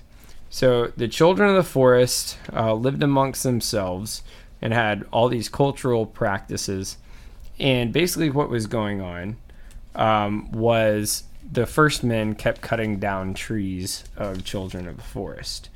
So they had a war that was the first men and the children of the forest. Uh, when they declared war, uh, is when actually the first men started expanding a little bit west. They weren't really west at all this time. Actually, the first uh, races in the Game of Thrones world started east and then they expanded west. But what happened was this war broke out because they kept cutting down weirwood trees. So, which makes the weirwood trees so significant to the show today. Um, so, the children of the forest eventually wind up winning the war, and they actually come to terms with the first men and the giants, which the first men and the giants have a problem later on. But what happens is, in exchange to never cut down another weirwood tree, um, which they would, you know, the children of the forest would allow them to surrender peacefully instead of you killing them all because they beat them with all their magic and fire. Um, so because of this, until present day, is why you still have weirwood trees like you had in the Godswood and actually in the books in King's Landing and that sort of thing. Otherwise, they probably would have all been cut down. Uh, this is what sparked the Age of Heroes. So this was actually thousands of years is during this time. So this was actually thousands of years even before Aegon. Um, but what happened was you had a age of peace that was between the first men, the giants, and the children of the forest. And this is when you wind up getting these legends that we know today. So during this peacetime, which led up right to the very end. So these legends started coming about at the end of the um, this age here, which is the age of heroes, is what they call it. The legends that came about were Bran the Builder, Garth Greenhand, Lann the Clever that we talked about earlier in episodes. Remember, he was the sly bastard that kind of stole Casterly Rock for the Lannisters, told him it was haunted and shit. And then you had Durran Godsgrief. So these were very big legends. Bran the Builder built the wall. Garth Greenhand was actually the first High King ever. First one. He was an ancient ancestor of all the houses. He was actually the first man to even explore Dorne and interact between humans and giants. So that's pretty interesting because of like Jon Snow and all that. And then we know who Lann the Clever is, like I just told you. And during God's grief, he was actually the most famous house that ever came about from Durrandon, and he was known as the legendary Storm King and founded Storm's End, which is pretty significant. That's where Robert Baratheon is from. Right, exactly. Um, and then he did have a daughter. Um, so Elenei is actually the daughter of the sea, who is a direct daughter of the old gods. And according to the story, so Elenei, that was actually his wife. So the daughter of the sea was Elenei, and they fell in love. And then what happened was, according to legend, um, she committed her mortal life to him, and there was a massive storm from the gods that wound up destroying parts of Storm's End. So during Godsgrief, uh, on his wedding night, what happened was during this storm, a lot of his family members were killed by what they thought was the gods of the sea, which this is just legend. And because of that, angered in his rage for all his guests that died, he declared war against the gods and actually wound up building large fortresses. So this comes into play later. So, how this comes into play. So, he was really known for building fortresses with magic, with giants, because he interacted with the giants. So, what happened was later on in life, as he became very old, he met this guy called Bran the Builder. So, what happened was you started having all this shit that happened with the others and the whites. And he was the one that gave Bran the Builder the idea to build the wall. So that's a pretty significant piece. Um, legend claims that Bran built the wall because he was inspired by mentorship from uh, Doran um, because of his war on the old gods that he worshipped. Not Prince Doran from Dorne because this is way out of the timeline. No, this is way before. Yep. This is the first. Just want to make sure that people way hear the names. before. They, they don't. Yeah. That's a big thing too, because you'll even hear here how we were talking about how there was another Daenerys. Mm. There's a Daenerys in here I'll talk about. It's not Daenerys Targaryen. Mm. There are a lot of people that wind up having the same names, which brings up a very good point, like you were saying about the first of your name, because there's definitely some difference there. Like it could have been just a thing with the show, but it just it's just a difference, really. Um, so then what you wound up having at the very end of this Age of Heroes came about a few more legends. You had Symeon Star Eyes, who we've talked about before. This was the guy in the book that was blind, that had a dragon glass spear on both ends, that was a hero in the Long Night. That is very similar to Arya Night. Stark. The first Long Night. Just so everyone's clear. the first long thousands of years ago, guys. Thousands of years ago. But this is why it's just funny. You have these characters that are very similar to ones we saw in the show. Um, and he fought with that double sided dragon glass spear um, and actually wound up joining the Night's Watch. Um, then you have another guy that's very significant. So this guy was called Serwyn of the Mirror Shield, which is very interesting. So this guy, his the thing that got him noticed was he rescued Princess Daeryssa, who was a Targaryen princess, one of the first, from attacking giants. Um, he used a mirror shield to shine a reflection. The giant was known as Virax blinding him, and then slayed him by plunging a spear through his eye, and also was a descendant of an ancestor of Dorne. So, like, how it's very interesting how you're seeing similarities between that and Oberyn Martell, as far as in the books with his like mirror shield. But so then at this point, we wind up going in with all these heroes fight in the Long Night. So the Long Night occurred right at the very end of this peaceful age. It was said creatures known as the Others came from frozen lands of winter and extinguished all light and warmth. In the books, this is in the books, they actually rode ice spiders, which would have been ridiculous for the show. Which is interesting because now my question is, that doesn't specifically say that they're an army of dead people. Right. So it's, I don't know. Really weird. Okay. all it says is this is exactly quotes from the books. So like other so I mean I don't know. The show made it look like they were dead people. Yeah, they, they didn't make it look. They said it. This is the army of Yeah. the dead. Now, and here's what it does say though, quote unquote. And rode horses of the dead and resurrected the dead to fight on their behalf. So it makes you wonder, maybe they weren't completely dead. Oh, so it's like the whites are the dead people, but like the others are a different species mm-hmm. entirely, but they resurrect the dead. Right. So Interesting. it- oh, bro, this is really cool. I like that. different, right? And this is direct quotes from books written by George R. R. Martin. This isn't some shit you get on the internet.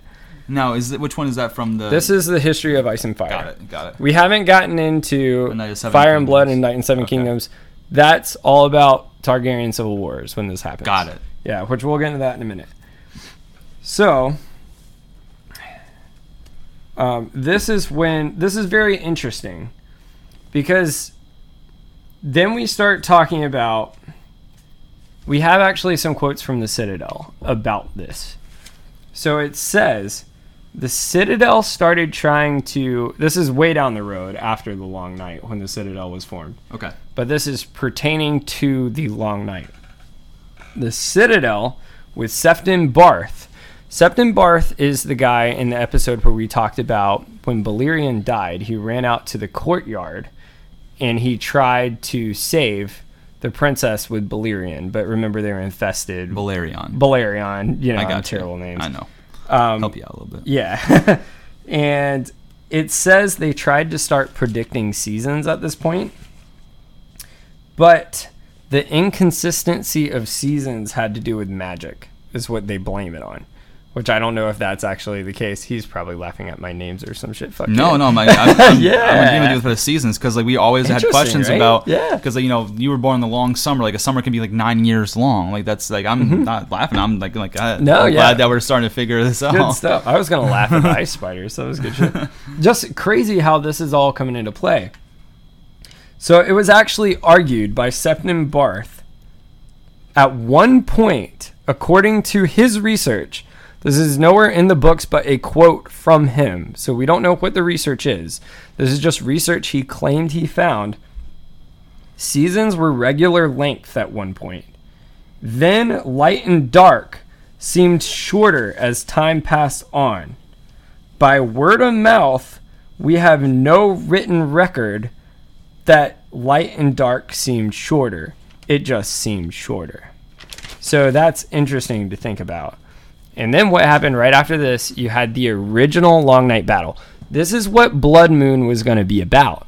So this could have been really cool with these big age heroes. I just think it didn't clash on well because there's a lot of people, unless you really break Game of Thrones down like we do, you don't really know about a lot of this stuff. Even if you read the books, a lot of people just read the main series. Mm-hmm.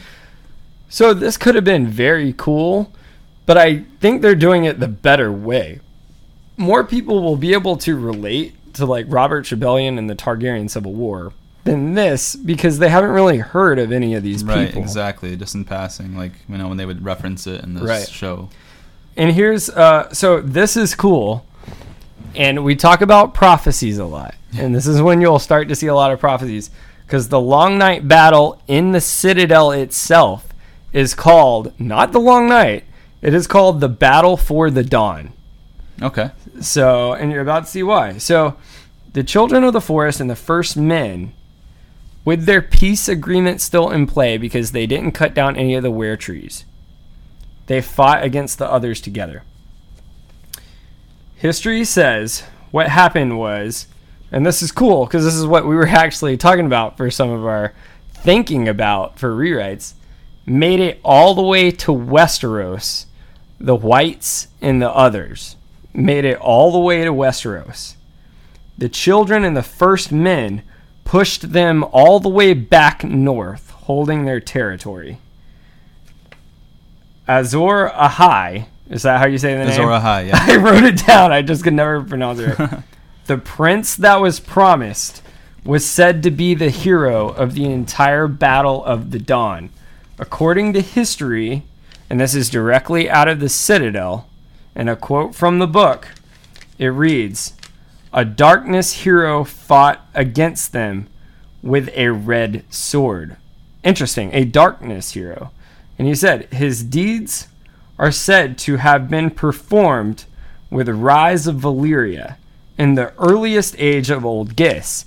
Remember in previous episodes where we talked about the Old Gis Empire? Mm-hmm. We'll talk about that in a minute too. But, and that'll come into play. When forming its empire, that's part of the quote. The legend spread west to Azai. So the legend was there before it even got to Azai, which is where we think it usually comes from. Mm-hmm. Wait, a shy? A shy, a shy. yeah. Sorry, I wrote Yeah, it the down. Shadow, would say like the Shadowlands. A, a. Shadowlands, Okay. a shy, A shy. So it was there before it even got to a shy. Okay. Like how wild is that? The followers of the area of a shy, I always say Azai, a shy, claim the hero to be Azor Ahai. Pro- did I say that right? Azor Ahai? Yeah. Prophesized his return. He fought others in a small flank, left with a flame sword and the children of the forest. Old Gasiri was forming its empire at the time and were said to be descendants of demons. Remember when we were talking The about that? Gasari, yeah. The Gasari. So Gasari, Gasari right. Yeah, no, what you're talking about. Yeah, that, that's Yeah. over in like the like Astapor and Right, Yunkai, right? exactly. Yeah, so it. why this was occurring out west because they were pushing them back north. Got it. So two different places here. So this kind of starts to put it in perspective for people. So it makes sense. Um, which remember, you know, Dany, where she was, she was in that area, kind of towards the uh, old Gis Empire area Mm-hmm. early on. Um, so it says the others were shoved back by the prince that was promised back north in the Battle of Dawn. it said Bran the Builder built the wall with magic with the help of giants and the children of the forest.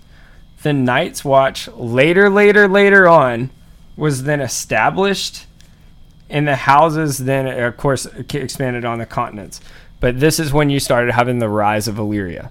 So a lot of people get confused.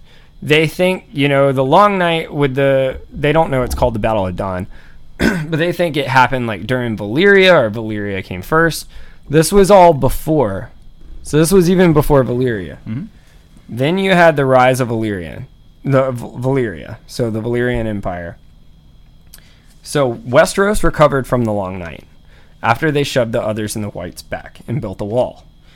Uh, Valyria stood across from the Gasiri Empire. So this is when we're going to start getting into the Gasiri Wars because it was like that rivalry Yeah. that happened. Is basically what happened. Valyria stood in the very middle of 14 volcanoes. So, this is where people said you had dragons that were born, like the rise of dragons. You started having rumors that said they came out of the 14 volcanoes. No one really knows. We'll talk about those rumors in a minute, but it was first recorded the dragon eye, dragon rider during this age was Adam Valyria, who we talked about a little bit in previous episodes. He rode Sea Smoke. It was actually a somewhat small dragon and was a blue dragon, but he is just the. There's not a whole lot known about him. He's just the first recorded one. And this is when the Gasiri's Wars begin. So the Gasiri Wars begin with the rise of Old Gis, uh, which remember the rise of Old Gis, they were the original ones that invented the lockstep pattern. So the lockstep pattern was what the Unsullied took down as their military form, which is why they're always able to hold the lines. So these were some badass motherfuckers. Mm-hmm. Which is exactly what they did in the long night that we saw on screen when they kept going back and trying to defend the battlements of Winterfell. When they kept getting mowed down by the army of the dead, they kept yeah. Right. So yeah, So it just shows like they're badass.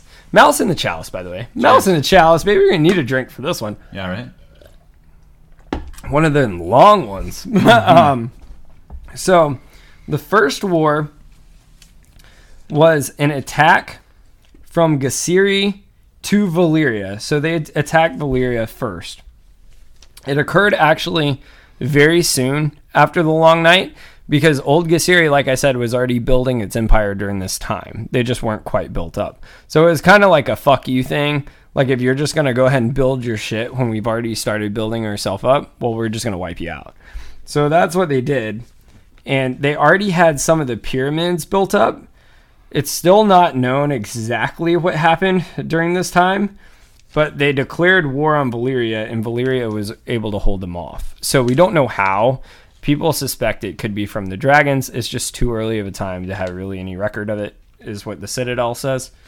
Uh, so then they actually, about 100 years later, went into the Second War.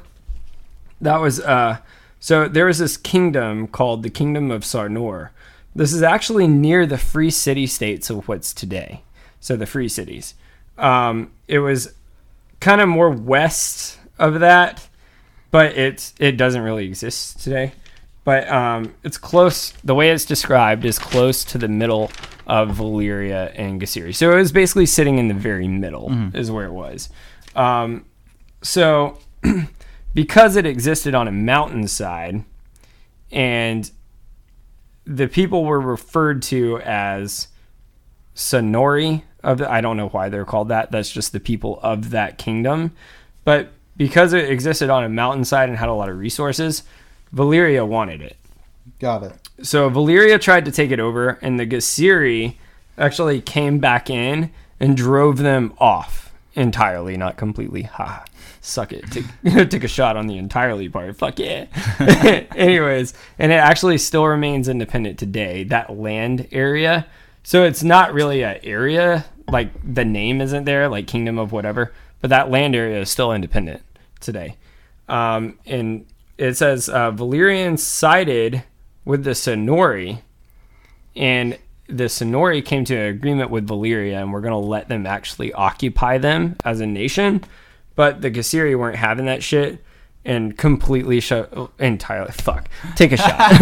yeah, but the uh, Gasiri wiped out the entire area entirely and took them all off.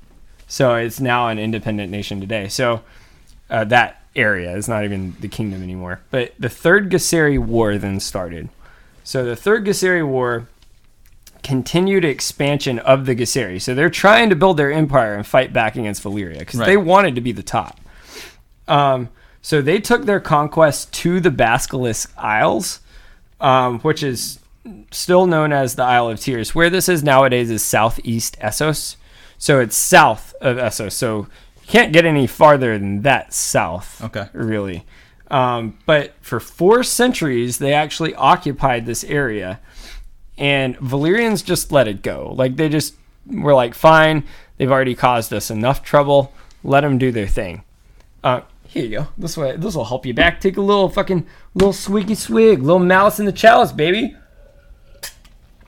Get your dilly on. Get your fucking dilly out there. I don't want. I don't want to buy dilly. out. Yeah. I think. I think you go to jail for getting your dilly out. Oh, so. fucking dilly dilly. I Nasty. think we need to think of a different word than that. I think I told you one time. I went to work one time, and like I always said that, and this lady goes, "Well, hello there, Dilly." This old lady, and she thought my name was fucking Dilly for like the longest time. Anyways, uh, so that stood for four centuries, and Valyria captured it. Um, eventually, because they got sick of the Gasiri trying to rise to power and expand using their dragons, and they actually renamed it Gogossos, which um, that little tiny city that's there is still actually standing today. okay. But um, yeah, that or they recaptured it because they're finally like, listen, like now you're causing a problem. Like you're trying to expand. Fourth Gaseri War. Now we're into the nitty gritty of this shit. So the first war started back in Sonori. So they started taking over all their home areas. So we're not just on that kingdom now. Like now they're coming back again, trying to get their shit together with their lockstep. Lockstep legions is what they were called. So they were similar to the Unsullied Okay. and they're trying to take over again. What happened was there was Valyria wound up making allies with people. Gisseri didn't. They just had their own shit because everyone fucking hated them. Uh, Valyrians wound up capturing an island called Zamettar, which was near the Gisseri with their allies. Um, it's a city on the coast of the colonies, is where it's described on the map. But then we go straight into the fifth Gisseri War because the Gisseris still didn't want to have it. Like, just won't end their shit. Like, fucking get over it. So the last Gisseri War took place in 4700 before conquest. This is still how far before we are. 4700 before Aegon. That's huge. The Gisseri War, um, what happened was the old Gisseri Empire ceased to exist and expand their conquest when Valyrians took dragons and dragon lords over to the Gisseri Empire and burned them to ash. Like I'm sick of it. Like we you tried this five times. Like, this We're is- just gonna wipe yeah. you out now. It describes in the Citadel. It says, "quote in quote in the Citadel, Valyrians set fire so bad to crops, nothing would grow for years. Remaining Gisseri cities were made colonies of Valyria. Gisseris were made slaves, and they chose to kill every single last man, woman, and child. And the Gisseri culture became extinct. The language of Old Gis survived only in words, which is today with the Unsullied, because it was spoken down through High Valyrian dialect in ci- cities only, such as Yunkai, Meereen, and Astapor. Got it. So that's where that's so old Gis is basically low Valyrian. Low Valyrian. Got it. Yeah. Okay. Eh, which is fucking crazy. Yeah. Like imagine like if they had just stopped, like they tried to make peace with them, They try to they try to do five different wars. like fucking Get over crazy. it. man. But the statue that Dany tore down is what they were said to actually almost like what they worshipped and kind of thing, like demons. Um, Daenerys Targaryen has a quote in the books. She says, Five times old Gis contended with Valyria when their world was young. Five times they went down in bleak defeat. For the freehold had dragons and the empire did not. Like, that's all that matters. You bring a fucking dragon in there, you're fucked. yeah Usually Uh, how it works. insane. Um, and then it says, beside, according to the Citadel, the only thing handed down besides small words of the language, which made low Valyrian, was the lockstep pattern by word of mouth that was eventually told to Unsullied and close descendants of the they say the old Gis empire, but there really was nothing left. I guess like people in that area is what they were saying. So just told by word of mouth to people that are very close citizens. Um, Valyria was never challenged by anyone else ever again. Like that was their rival. Like the, after that, no one would fuck with them ever. This is when remember we started talking about the great khals. Doom came to and they killed all themselves. Oh, we're gonna get to that. yeah. Uh, remember when we started talking about in the episodes the khals? Um, so this is when you start having that period of the khals, because during this period, no one would challenge Valyria, and as everyone knows, the khals were almost like barbarians.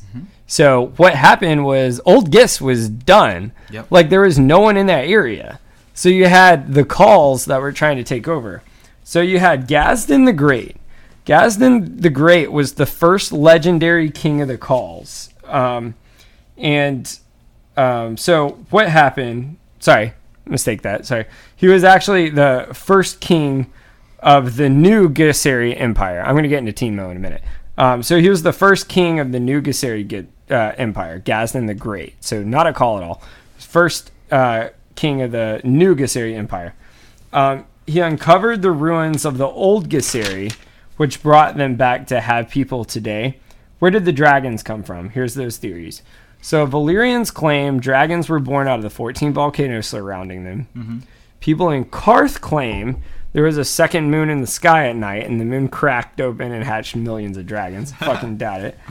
And then the Asshai claim that first men brought dragons to Valyria and taught Valyrians how to tame them. I fucking doubt it.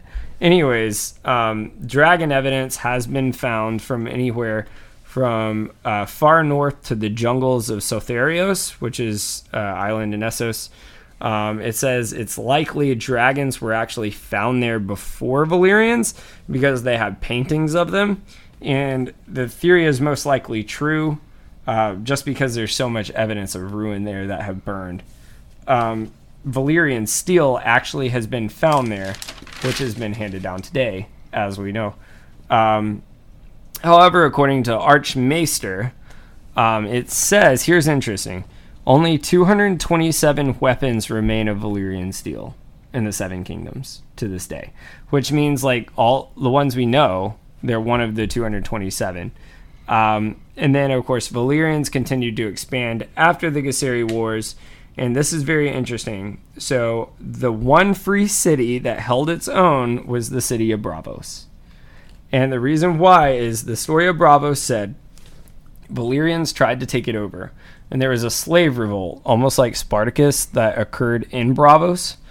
Uh, Braavos, they worshiped so many different gods, as we know, and had so many different cultures in the tongue. Uh, Valyrian trade was prominent there. I know death. It has many faces. Fucking slay. yeah. Um, and then so they just basically they didn't they just let them be like they were too valuable of a place with resources. Uh, the Andals actually arrived from the city of Axe with there in there and expanded Westeros with Hugor Hill, who is a legendary descendant uh, of the Andals. Uh, the Andals wound up uh, after the Gisseri War to Westeros because Valyrians refused to let them occupy land in Essos, which is how the Andals got to Westeros. Um, they were successful in Westeros. We're about to go into the Dothraki. This is where that comes in. And Dothraki began calling him Rashish Andali. So remember that speech I gave where Dany is like Rashish Andali. That's where that comes from, uh, which means the land of the Andals. Um, in which the Andals, this is interesting, the first place that was established was the Vale of Arryn, Okay. which we always talk about the Vale. And they continued to expand west from there. Uh, Sir Arryn was a legend. Uh, he was the current king of the Arryn, uh, of the area and was killed. Um, but eventually, the House of Arryn was established. Uh, you can still see paintings there today, is what it says in the citadel. citadel. Um, they continued to expand through the island Islands, which took a thousand years, and they tried to enforce the reign of the Seven Kingdoms, um, where the Iron Islands refused to convert. Um, the Iron Islands, this is very interesting. So, you know, they worship the drowned god. So, of course, they have no temples, no holy books. Uh, priests even eat fish, mostly only fish, uh, just to worship the sea. Um, whatever they plunder, of course, they take. You know, they rape just because they want to. Um, but the drowned god in the Iron Islands believes you can have multiple wives a rock wife, a salt wife, and a primary wife, and a side wife. so, very interesting things. But they believed they were descendants of what's called the Grey King, who ruled the sea and married a mermaid who wore a crown of driftwood, which is where the driftwood crown comes that we saw Euron wear. The Grey King was said to have slayed a sea dragon in the sea, and this was the theory behind this is it was all cracked up against the Valyrians to say fuck you. Like so they really didn't even believe this. This is just what they told them because no one had ever seen a fucking sea dragon before. Um, but the Ironborn also believed it was religious to have an orgy before your marriage with not the person you're getting married to. And it is told they would have multiple orgies if someone died at a funeral without their wife. so, very interesting stuff here. Could you imagine someone dying and be like, yeah, I'm about to go fuck tonight. Yeah. Uh, interesting things. Well, they, they do say that death is one of the biggest aphrodisiacs because you have to affirm like like like sex is the like ultimate life affirming action. Mhm. So like uh, it's actually con- like death and funerals are considered. You ever watched uh, Wedding Crashers? Yeah, Will, that's Will cra- Ferrell at the end. crazy horny. exactly. Crazy horny. Yeah, Damn you, Roger. Damn you. Exactly. yeah. Yeah, death is considered one of the biggest aphrodisiacs. That's great. Oh, that's fucking. Oh, fuck yeah, baby. Mouse and the Chows again. Let's get another Mally. Fuck yeah. so this is where you start having that crazy religion that Yara had. But the Great King became known as the drowned god.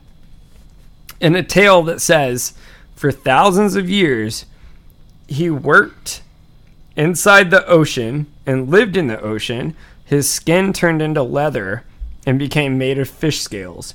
His hair became long and gray, and he died by drowning in the ocean, which is where the phrase comes what is dead may never die because he Yeah. was a mermaid so he wouldn't die then you had very small wars of Valyria, which were like rebellions. So you had Rhoynar, which was a little island, um, kind of near there. Uh, and they had what was actually called the Turtle Wars. So someone sacrificed a turtle and they got fucking offended. so they tried to start. It actually says, "quote Valyrians butchered a turtle and they got pissed. So they started rebellions against Valyrians. It, it didn't fucking go well. Um, Did you kill my turtle? yeah, it's fucking bad. They had the first Turtle War, the second Turtle War. Um, during the second Turtle War, the Valyrians just basically fucking wiped them out. Like they just got, they weren't putting up with it. Um, and then you even had the third Turtle War, which they went and fucking back down, and that's when they were just done. Like they just wiped them out. You had a, a little tiny wars over spices in this area, so you had war on Dagger Lake, which was over spices. Another spice war. So technically, that's the second spice war, but they consider this next one after that the second spice war because the war on Dagger Lake was very small, um, and they were all just fought over resources. Um, biggest war was the Rhoynish War, um, which was right after this with their little conflict. Um, when all the conflicts of the one to three turtle wars built up, um, and the Rhoynish princes actually told Valyrians, "We shall all be slaves unless we join together and end this threat." So the Rhoynar told their princes that, uh, and then sent a raven to Valyrians that they were going to basically rally. Um, they said, "This is a war we cannot hope to win." You got that right. Um, Prince Garin actually is very famous. He led an army against Valyria with water sorcerers uh, from the Iron Islands uh, that he found to fight Valyrian dragons. Um, it was said that he fought Valyrians by destroying their ships surrounding the area one by one. Uh, the first battle, Garin won his first battle, taking over a small Valyrian city with 30,000 men. He became known as Prince Garin the Great after that. It is said uh, people in Volantis actually trembled in fear that he would take them over. And then the second battle, he took allies with the free cities until, of course, here we go. Dragons came across the stronghold cities, fucked them up. Um, Garrett assumed there would be three or less dragons. They brought 300 dragons and wiped them out. there you go. There's your Turtle Wars. Um, Garin, actually, we talked about in season five of the podcast. This is really cool. So, Garin, because he was the only one to really stand up to the Valyrians besides the old Ghis Empire after this point. Um, what they did was they put him in a golden cage and hung him over his own city to witness the destruction from Valyria. Um, he was brought to what's called Chroyane, which is where he was from, and he was forced to watch as men, women, children were all beheaded and then burned, and then women, more women were raped and then sold as slaves if they were found worthy enough. Uh, it is said the prince still haunts Valyria and calls upon Mother Rhoyne, who is said to be the other uh, like lady god besides the drowned god that was a mermaid, like another mermaid, to avenge her children and cause grayscale. said to bring the stone men. So now that makes sense. Um, after Garin died in the cage of starvation, Valyrians begin started to mysteriously die. Um, it is actually said, here we go. Princess Nymeria was informed of his death, who is actually an ancestor of the snakes, um, and fled this area of Rhoynar with 10,000 ships after, uh, which is Princess Nymeria Valyrian. Um, more than a year of a long voyage happened, and she founded the peaceful city of Noth. So that's pretty fucking cool. Um, Nymeria, she just pretty much stayed there uh, at the end, and then Valyria kicked her ass. And then you have what's called the Doom of Valyria. so you can be on top, and then right afterwards Well, go to the bottom. Think about it. Think about the Roman Empire in modern day history. I don't say modern day, like in ancient history for us, and, and you know, as a, as, a hum, as a human civilization. The Roman Empire lasted for 500 plus years, Yeah. but then they crumbled and they no longer exist. I mean, think about like, Like- today with this coronavirus. We were on top of the world, and Well, think about it. See, that's one thing I always like to talk about too. Is you know, with the United States, we've only been a country for 240 something odd years. Yeah. like we haven't been a country very long. Roman Empire doubled our time as a, as like the, the biggest superpower in the world, right? Yeah. and we already have like stuff that like you know this virus is one part of the thing, and there's just you know other countries that and I, I love how things are quote unquote more peaceful these days. But the fact is, the Roman Empire was, you know, to correlate it, the the Valyrian Empire.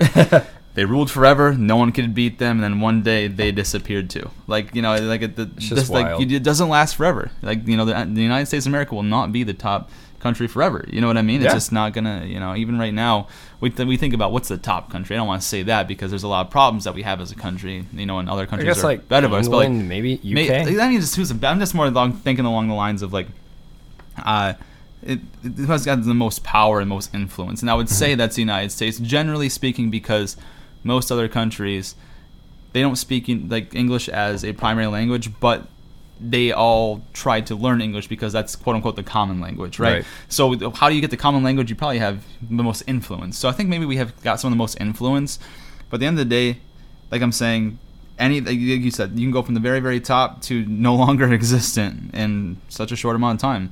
You know, 500 years seems like you know forever, but we our lifetimes, our grandparents' lifetimes, our great great great great grandparents' lifetimes never saw the Roman Empire. You know what I mean? so it's been true. gone for way longer than it than it was there. And we were talking about this earlier. Like it's like no one wants to believe history repeats itself until it happens. I mean, look at us now.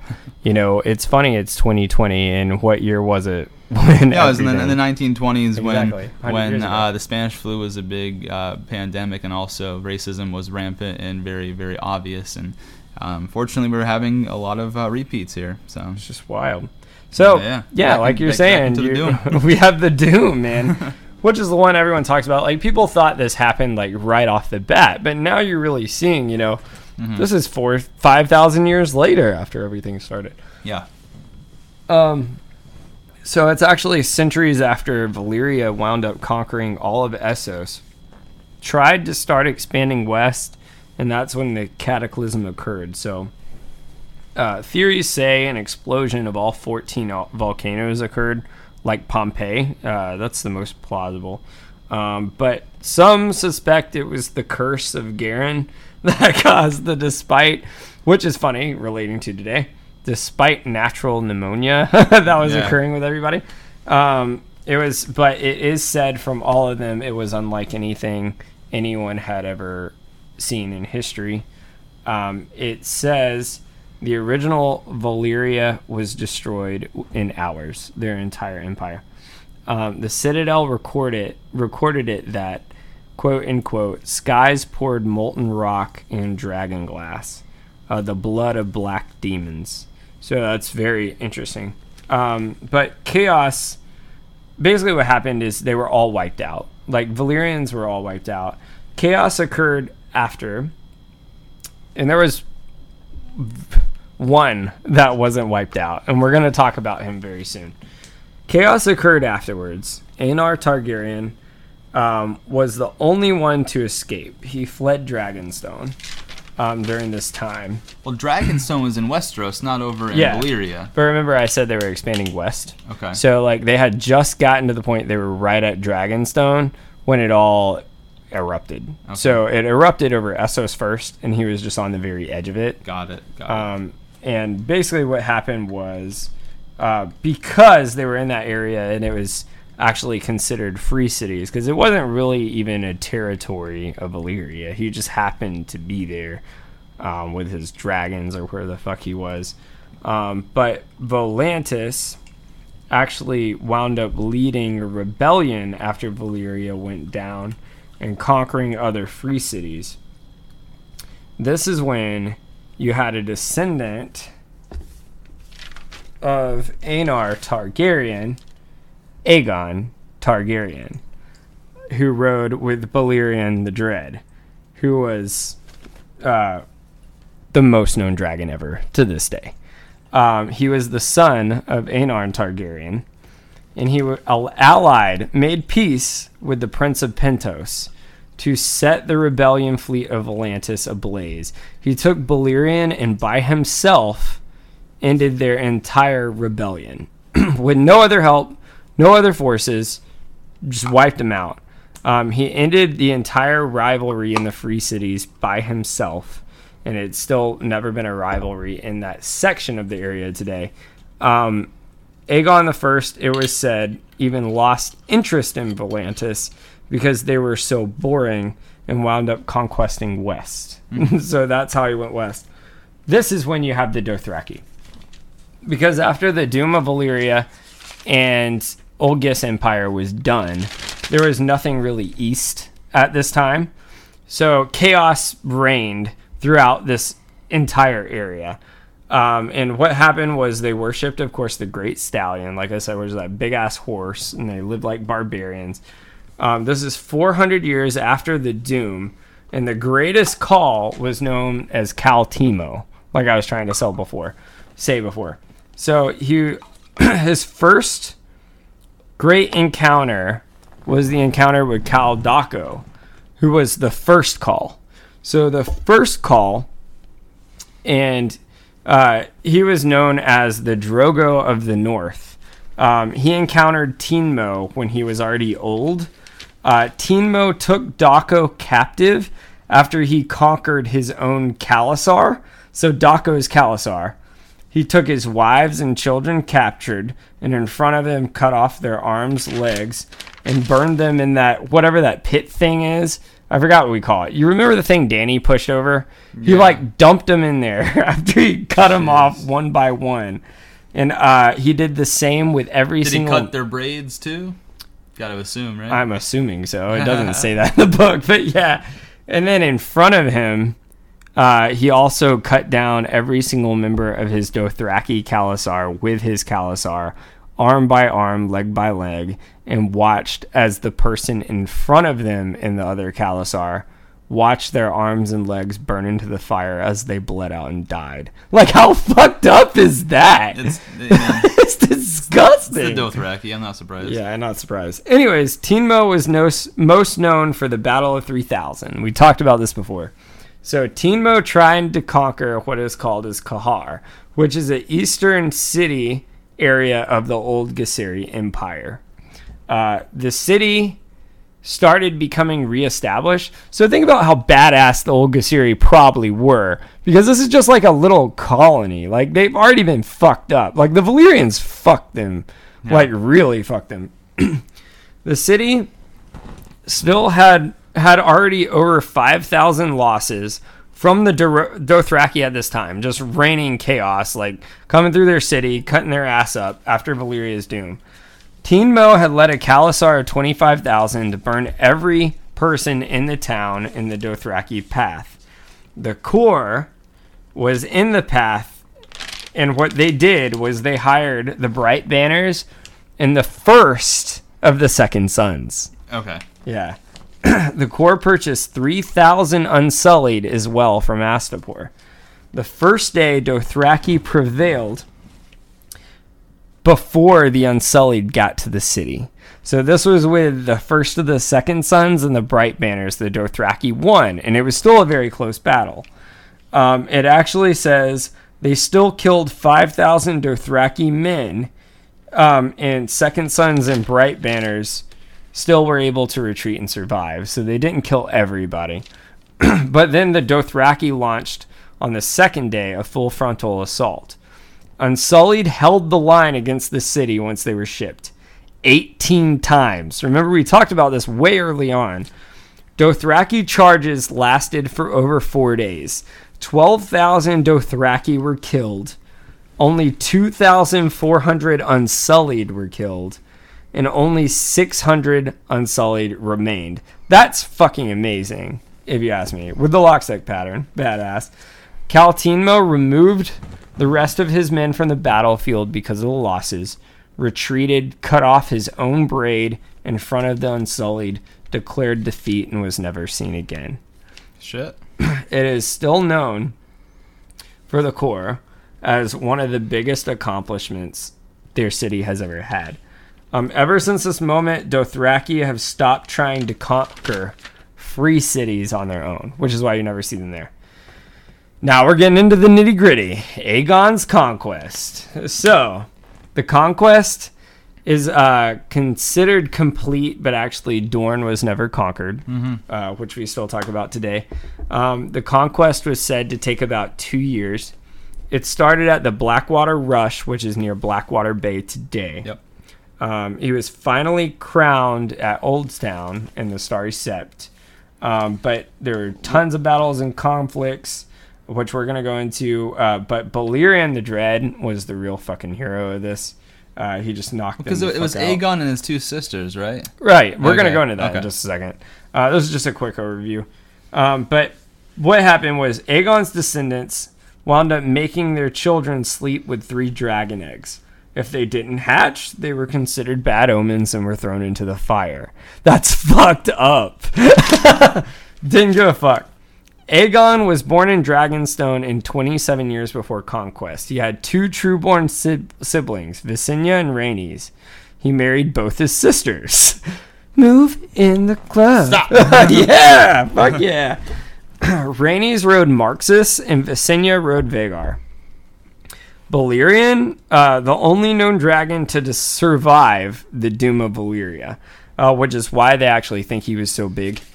Um, but so Vhagar and Meraxes were hatched afterwards during the conquest, after the cataclysm.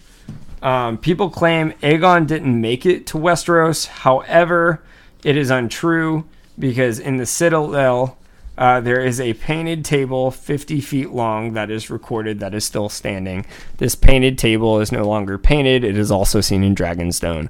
Fuck yes. And yes. Um, the table was commanded by him when he conquered Westeros. Uh, and the paintings are actually seen on the wall of Aegon. Um, and so what happened was Aegon was crowned in the territory, who was a descendant of the Valyrians. The Starks ruled the north at this time and established in the north. The deserts were given to Dorne.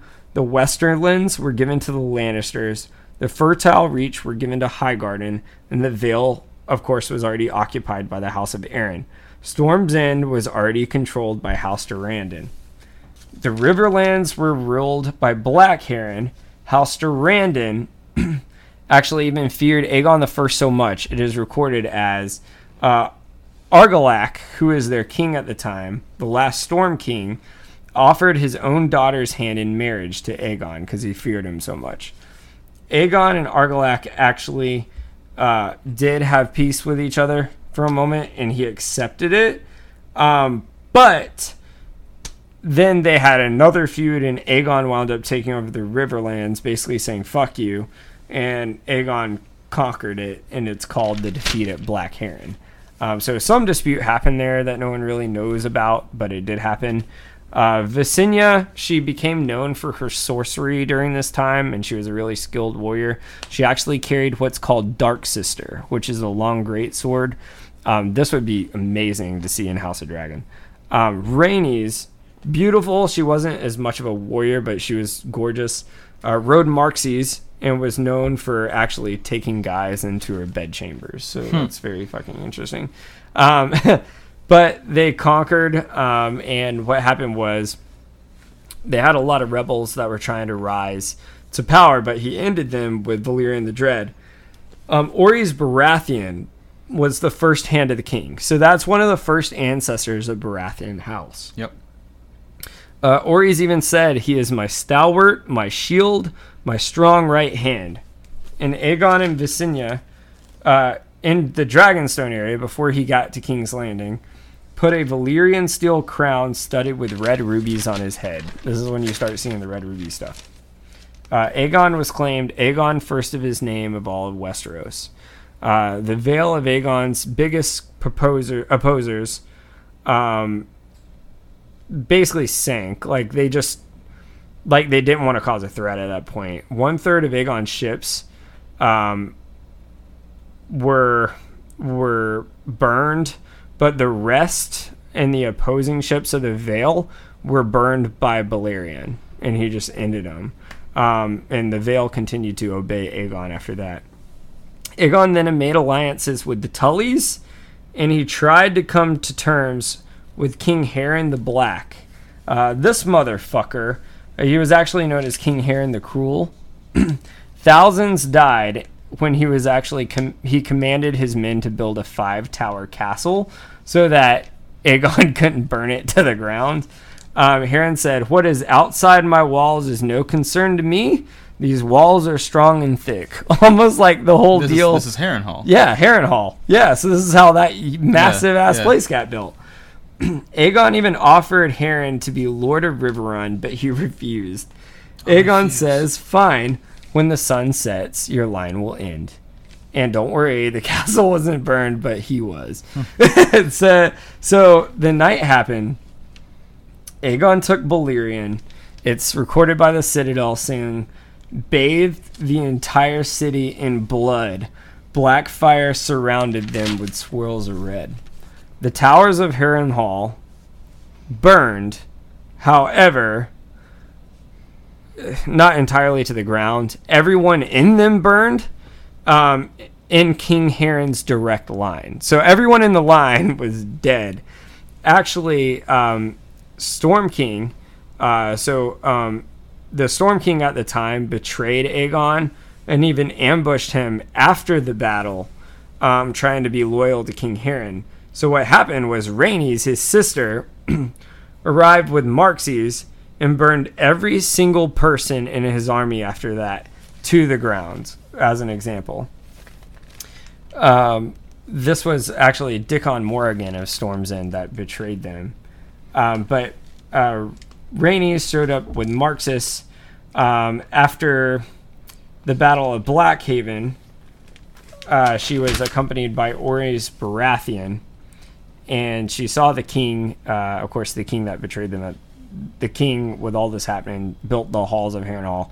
Um, they took no prisoners, and they saw he died on the battlefield. It says um, it looks as if he died with a curse upon his lips, but he died with the sword in hand. So he fought to the very end of Harrenhal. Um, Argella, who is the daughter, still stayed loyal to him. Uh, uh, who actually um, was barred to the gates after becoming queen of Storm's End following her father's death. Uh, for her father's betrayal, Rhaenys took her to Storm's End, ground with all the descendants, after burning all the descendants. And uh, what actually happened was Argella said, You may take the castle, but you can only take my blood and ashes. Um, Argella was captured and stripped naked. Rhaenys removed her from the city and put a gag on her mouth. Argella was delivered to Orys, and it's actually said she got lucky here because Orys grew fond of her.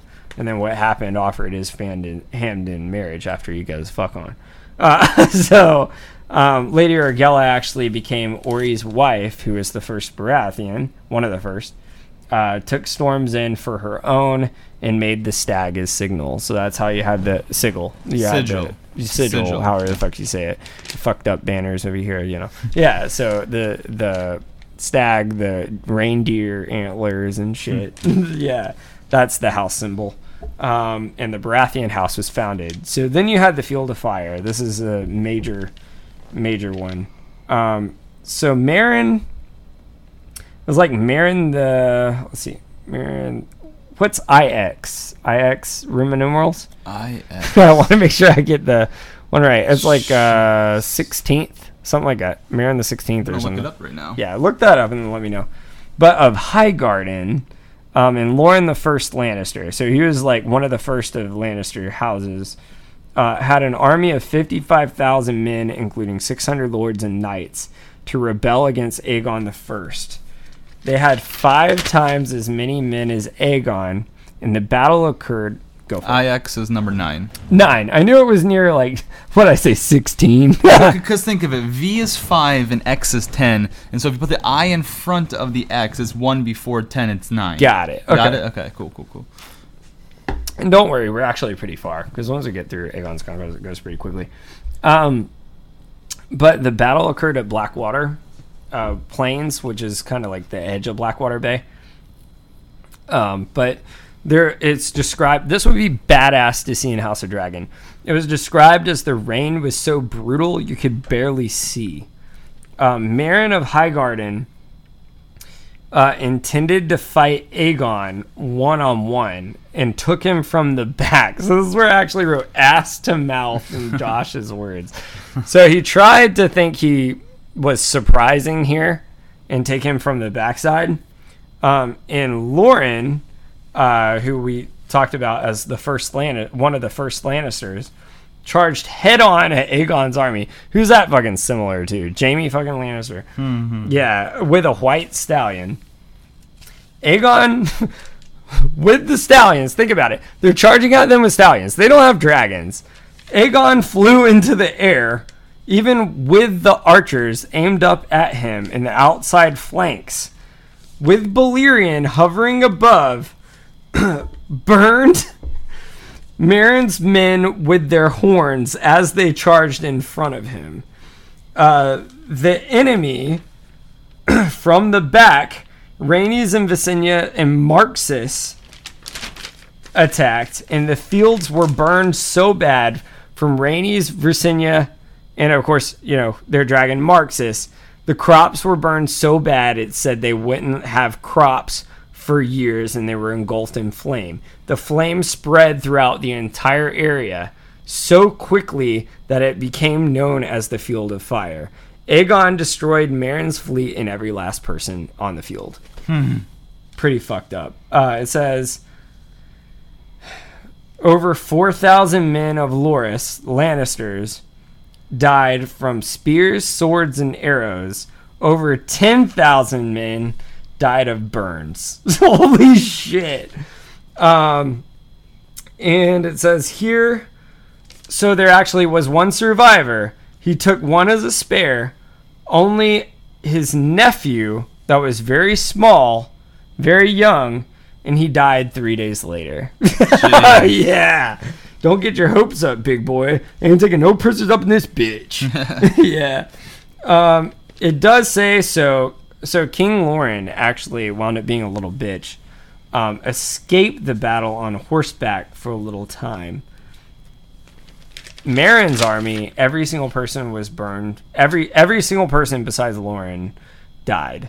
Um, the Targaryens lost fewer than hundred men, and uh, Aegon was so offended from the rebellion that how do you say it? I say Balerion, Baleron, Balerion. Balerion, Balerion the Dread, Balerion the Dread. Balerion, Marxes, and Vhagar decided to gorge themselves on the dead. they did not have any funerals. they did not say any final words. They let their dragons feast on their parts. How fucked up is that? Holy sh- I don't know if this was a good guy or not, man. It says uh, a little more than If you have to ask, I don't think there's much of an there's much of an argument there. It's so fucked up. Uh, and this is when what happened was he took 20 he took he singled out 20 of the dead and took their swords as an example. And this is when you start seeing the throne built and Peter Baelish said, a thousand blades of Aegon's enemies. Mm-hmm. And this is how the throne was built. He was taking enemies that he specifically pointed out that he burnt to a crisp and would take their sword and add it to the throne. Um, most of them were taken from downriver that he found, but um, and most of them were actually said to have been taken from ones that bent the knee and pleaded for mercy, but he showed them no mercy. How fucked up is that? Sounds like Daenerys. yeah, exactly. Um, yeah, so um, Aegon uh, lifted his fleet and made uh, so um, he sieged Highgarden. They surrendered without fighting, typical. Um, and then Aegon marched south to conquer Dorne, Old Town, and the Arbor. Uh, Stark in the north, uh, the Field of Fire actually tried to challenge at one point with 30,000 Northmen.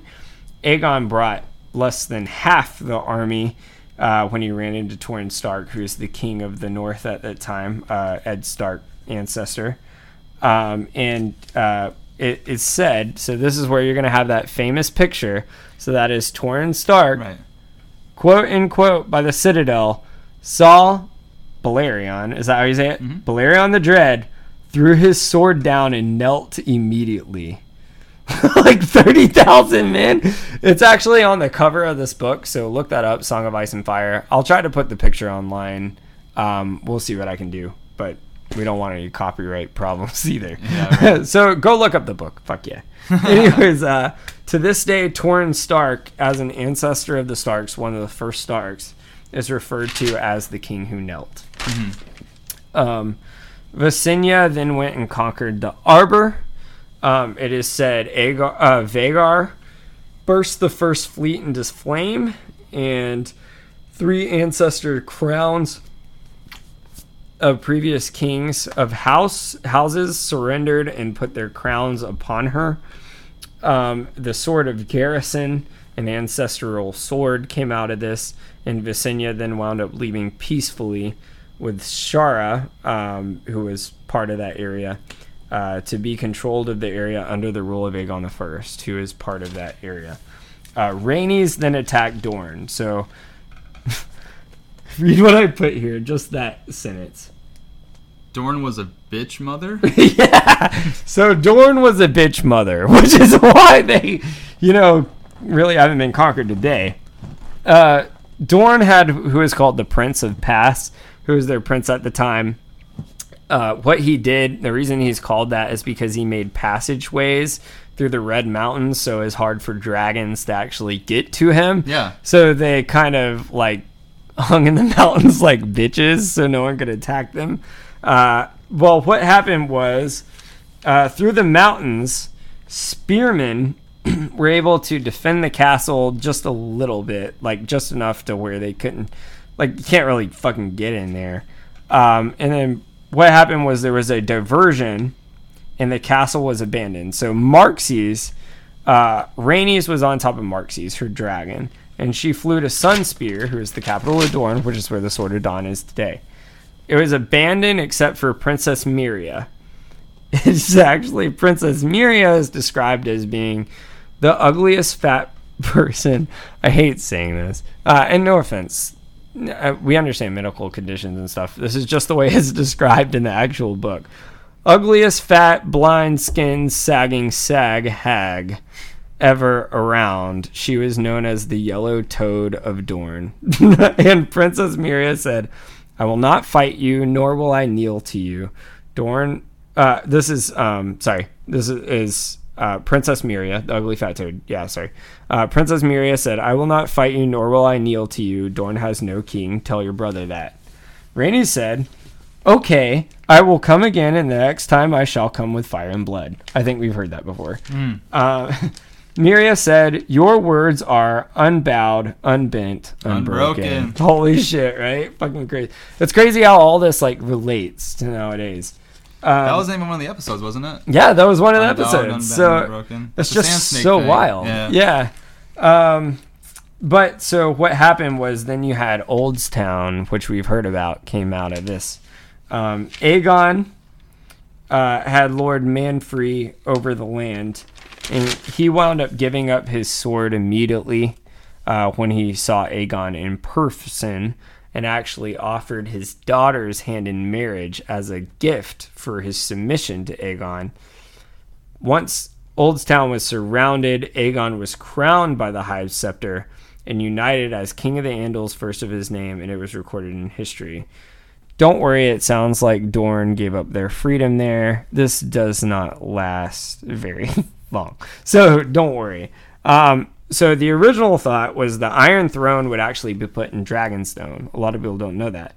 Um, but he decided to make his rule out in the mouth of, Bla- mouth of Blackwater Rush, which is near Blackwater Bay, uh, which is where his sisters first set foot when exploring the West, and which later became King's Landing. So that's how it actually got to King's Landing. Um, Aegon put the swords of his enemies together, and that's when the Iron Throne was created. A thousand blades of Aegon's enemies. Um, Aegon's rule. He ruled the kingdoms by age 27. so 27 years old, had taken this whole shit over. Uh, he thrived as the king in King's Landing as a powerful city. Um, by 10 after conquest, uh, it was the third most powerful city in Westeros. He thrived better than most people ever in history and was most respected. Um, it is still thought. I mean, it's still argued whether or not he could have probably bought peace to Dorne. Um, but what happened was he was attacked because of a rising of an upwards rebellion, and it sparked the first Dornish War. Uh, so the first Dornish War happened, um, and it stood as Aegon's first great defeat. Uh, it began in four after conquest and ended in 13 after conquest. Aegon and Visenya placed prices on the heads of Dornish lords, but Aegon ultimately and Aegon ultimately captured and ended them. However, the King's Guard that was established by Aegon at the time, after the First Dornish War, assassins started making attempts on Aegon and Visenya. Um, they were actually attacked in the streets, and it is reported that Visenya stabbed Dark Sister into the very last assassin and then cut their throat with the cat's paw dagger, which is this is where that rumor comes about. Um, she defended Aegon and the man's uh, and him until the very end. Um, Visenya decided there would be what's called a rule of seven. This would be badass to see on screen. So it was seven champions for the seven kingdoms. The first seven defended Aegon. Uh, so they had basically like a seven on seven with Dorne, almost like football. Uh, two died defending him, and the rest defended him until their death. Um, Aegon died peacefully in 37 after conquest, and it is said the realm uh, was at peace for the rest of the time, except for Dorne because they're assholes. Uh, Aegon had two sons. So Prince, Aegon died at 64 years old. Right. 64 years old. Yeah. yeah. So 37 years afterward, they basically just said "fuck you" to Dorne after they kept rebelling. Gotcha. Is what happened. Um, Aegon had two sons, Prince Aenys, uh, with Rhaenys, and Prince Maegor, also known as Maegor the Cruel, with Visenya. Aegon died from a stroke in Dragonstone while discussing a meeting at the painted table, which is no longer painted, which we've seen that table before, and his body was burned in Dragonstone by the Citadel. Um, Wait, you can't burn a target. You can't burn a body. I'm just reading what's in the book. So here's the thing, though. Um, just because you ride a dragon, according to the book, doesn't mean you're a dragon. And there is actually one we're going to talk about in here that isn't a dragon.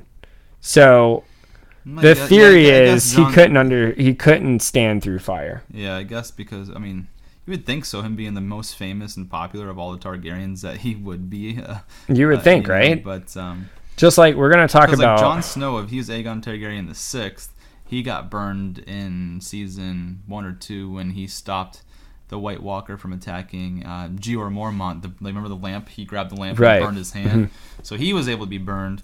You know, and he could ride Rhaegal.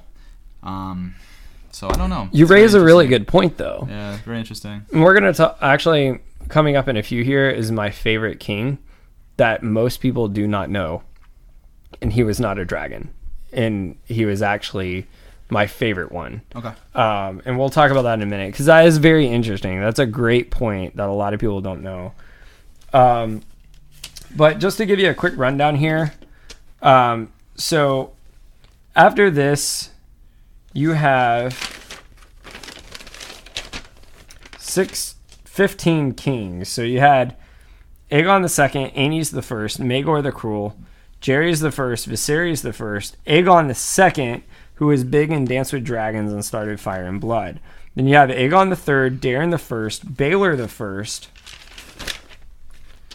Um, and then this is when, during that time, a Knight in Seven Kingdoms occurs. And real quick before you go on there, guys, You're good. Baelor. That's like where the, the sept of Baelor was named Mm-hmm. after. So that's all I want to put in. There. Oh, you're good. Which we'll go into a little bit of detail on this, but um, then the tenth king was Aegon the fourth. Then you had Darren the second, the eleventh king. Um, that's the guy that fucking Bran claimed made the chair, which was bullshit. Yeah. Uh, 12th king was Aerys the first. 13th king Maekar the first. 14th king Agar, Aegon the fifth. Then you had Jerry's the second. Then you had Aerys the second, Dany's dad. So uh, uh, you see how long the line is, though. Um, so Ares the first, uh, he came to the throne in 37 AC after conquest, is what that means. Um, he was actually weak and sick most of his life. Uh, rumors died when he actually hatched Quicksilver and became a dragon rider, which we've talked about before. He's just a small dragon. Um, he fought off uh, rebels from the Vale, is mostly what he's known from. Uh, so they didn't put up, tried to, they tried to start their little shit for a while too.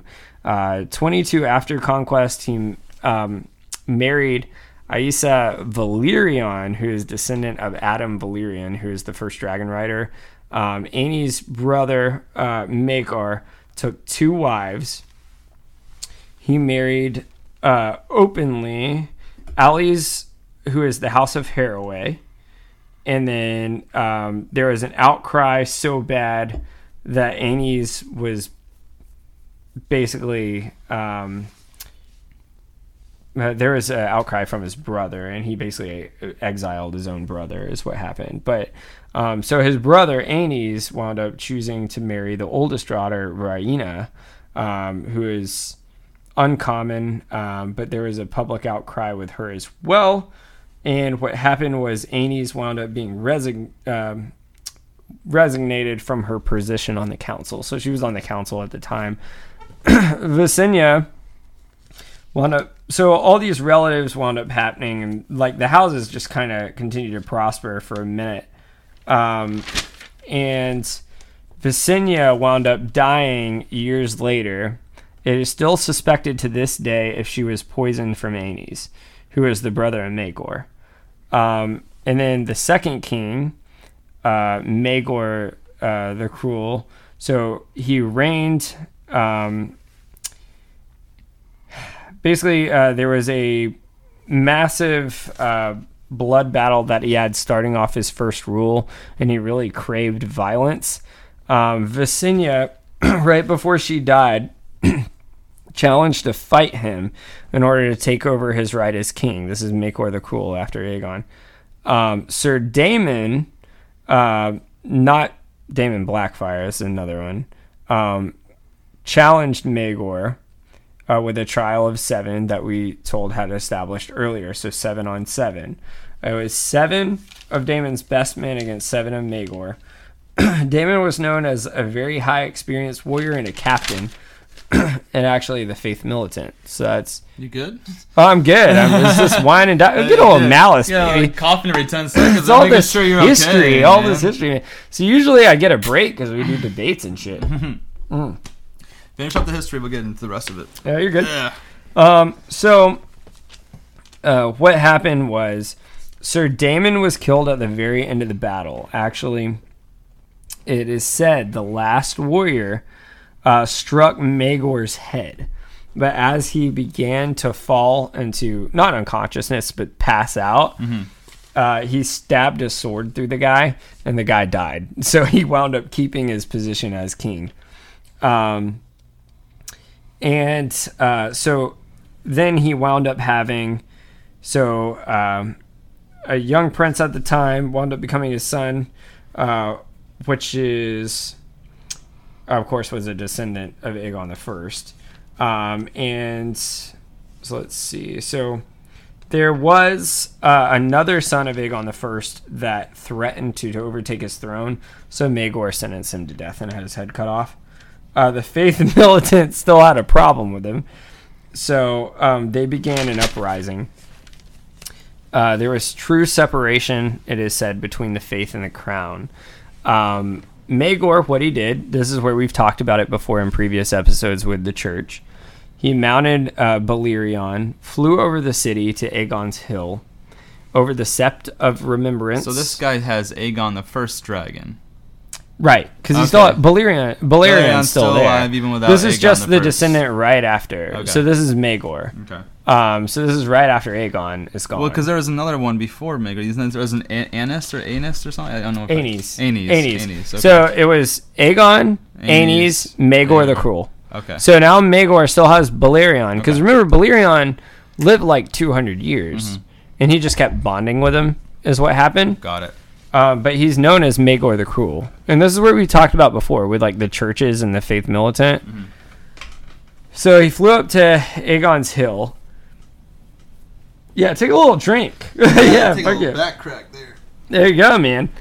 Um, and he attempted to flee all that was in the church, but he locked them inside the church with hundreds of faith mili- uh, militants in the church in the Sept of Remembrance and burned it to the ground like a fucking asshole.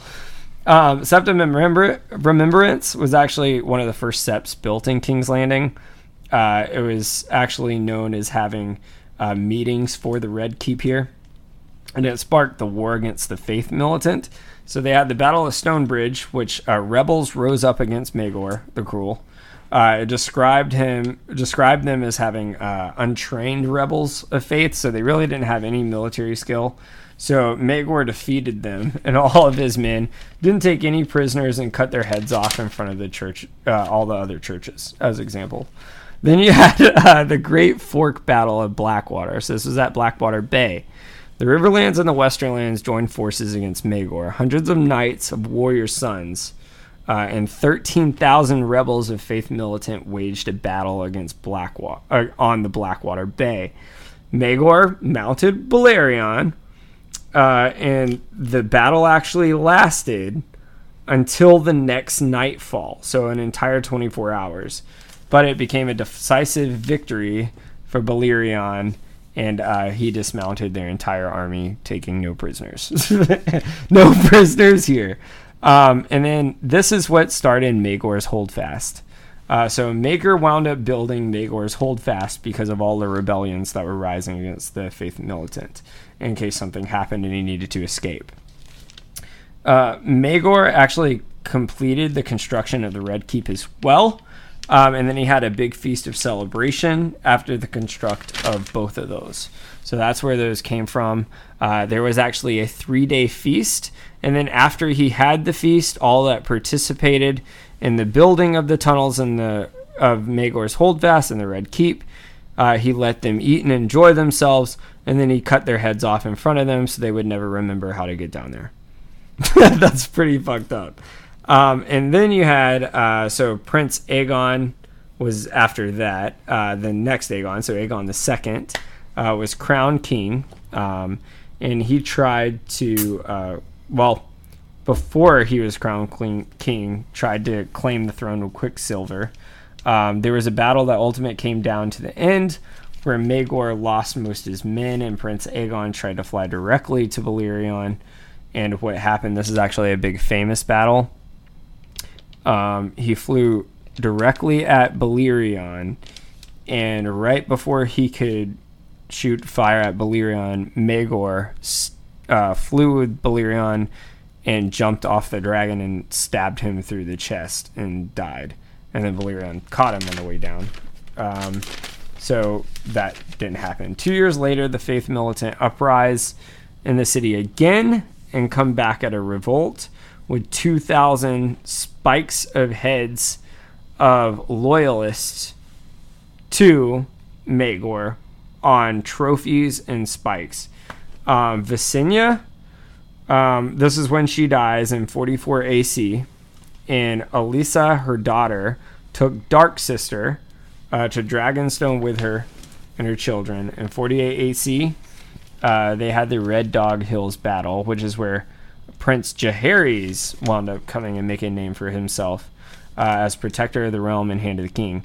He took up arms against Maegor and formed an army. Rhaenyra was the wife of Maegor at the time and rode Dreamfire uh, and took Jaehaerys' side. So she betrayed her own king. Maegor had lost so much loyalty throughout the realm at this point. Um, the only ones that came to defend him was minor lands, so it wasn't any major allies. And the night before the battle occurred, Maegor uh, was discovered with his wrist cut with barbed wire, and he was laid on the Iron Throne. Um, some suspect this was actually the King's Guard. Some have theories it's the Iron Throne that killed him, but it's the King's Guard. Um, Brides of Maegor the Cruel. This is very interesting. Uh, Ceryse, House of Hightower. Uh, what happened was he was actually betrothed to her. She couldn't produce an heir, so she mysteriously died. Elise of House of Harroway. Um, he loved her, but she had a deformed child, so he cut her head off in front of everyone. Tiana of Hightower was known for her sorcery, so she actually survived. Uh, and then you had the widowed brides, who were known as fertile, so they stayed alive. He just kept fucking them. Uh, move in the club, shake your stuff. Uh, Eleanor of House of Castine. Uh, what happened with her was.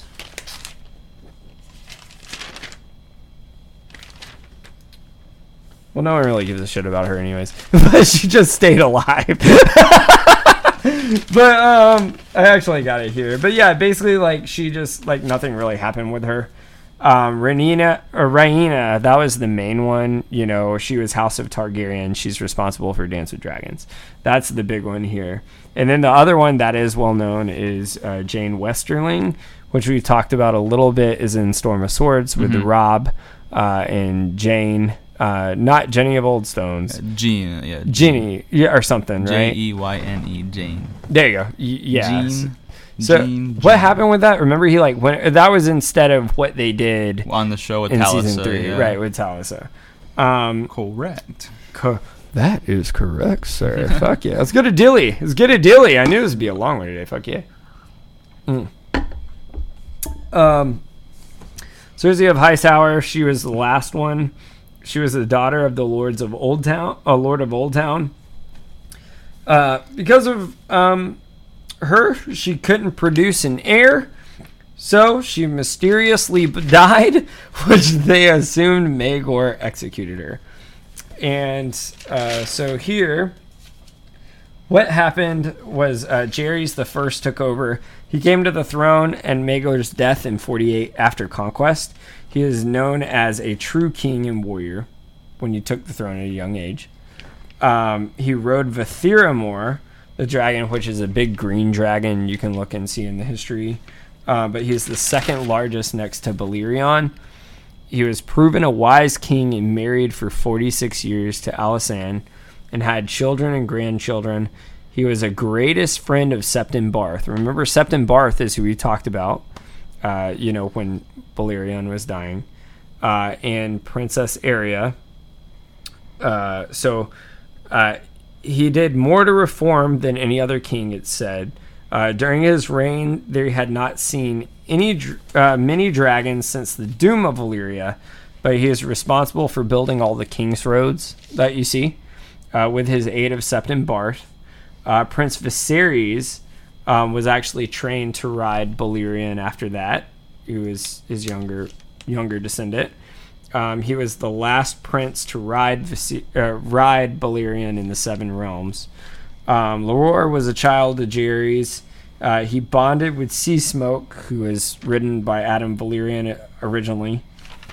and um, uh, King Jaehaerys the First became known as the Old King, the consula- uh, Consolator, because he was so respected throughout the realm. In 94 AC, Balerion died. This is where remember we were talking about it before. Um, after returning from a voyage with Princess Aerea that he bonded with because she didn't seem attached to her family. She was described as coming back from a place of sorcery they had been to. Of course, the rumor was they went to Valyria, where dark magic occurred after being in Slaver's pits, where she was proving herself, and there was a rumor of a big black shadow of a dragon out in that area. And she came back uh, and encountered Septon Barth, and he describes it as dark magic as he had never seen, and parasites uh, after he put her in the cold tub began to protrude from her stomach. Uh, she collapsed upon getting back to the courtyard uh, and was put in the tub. And it said where they were carving out parasites, nine inch scars remaining on her dead body after she died. Um, Balerion lasts a little longer after this with parasites still in him. It says Viserys the first prince at the time rode Balerion one last time and described him as so weak he had to turn around when flying above King's Landing. Balerion died of weakness and parasites in 94 after conquest and was the first dragon to be honored by buried in the Red Keep. He was thought to be almost 200 years old. Is pretty wild. Uh, the First uh, wound up dying of old age peacefully. He ruled for 45 peaceful years and uh, died at 96 years old after conquest. It is said that the citizens of Dorne even wept uh, with their and took their garnishments off and put them at his bedside. So that actually says a lot about Dorne. Uh, Viserys the First took over as the fourth king after that and paved the way for Dance with Dragons.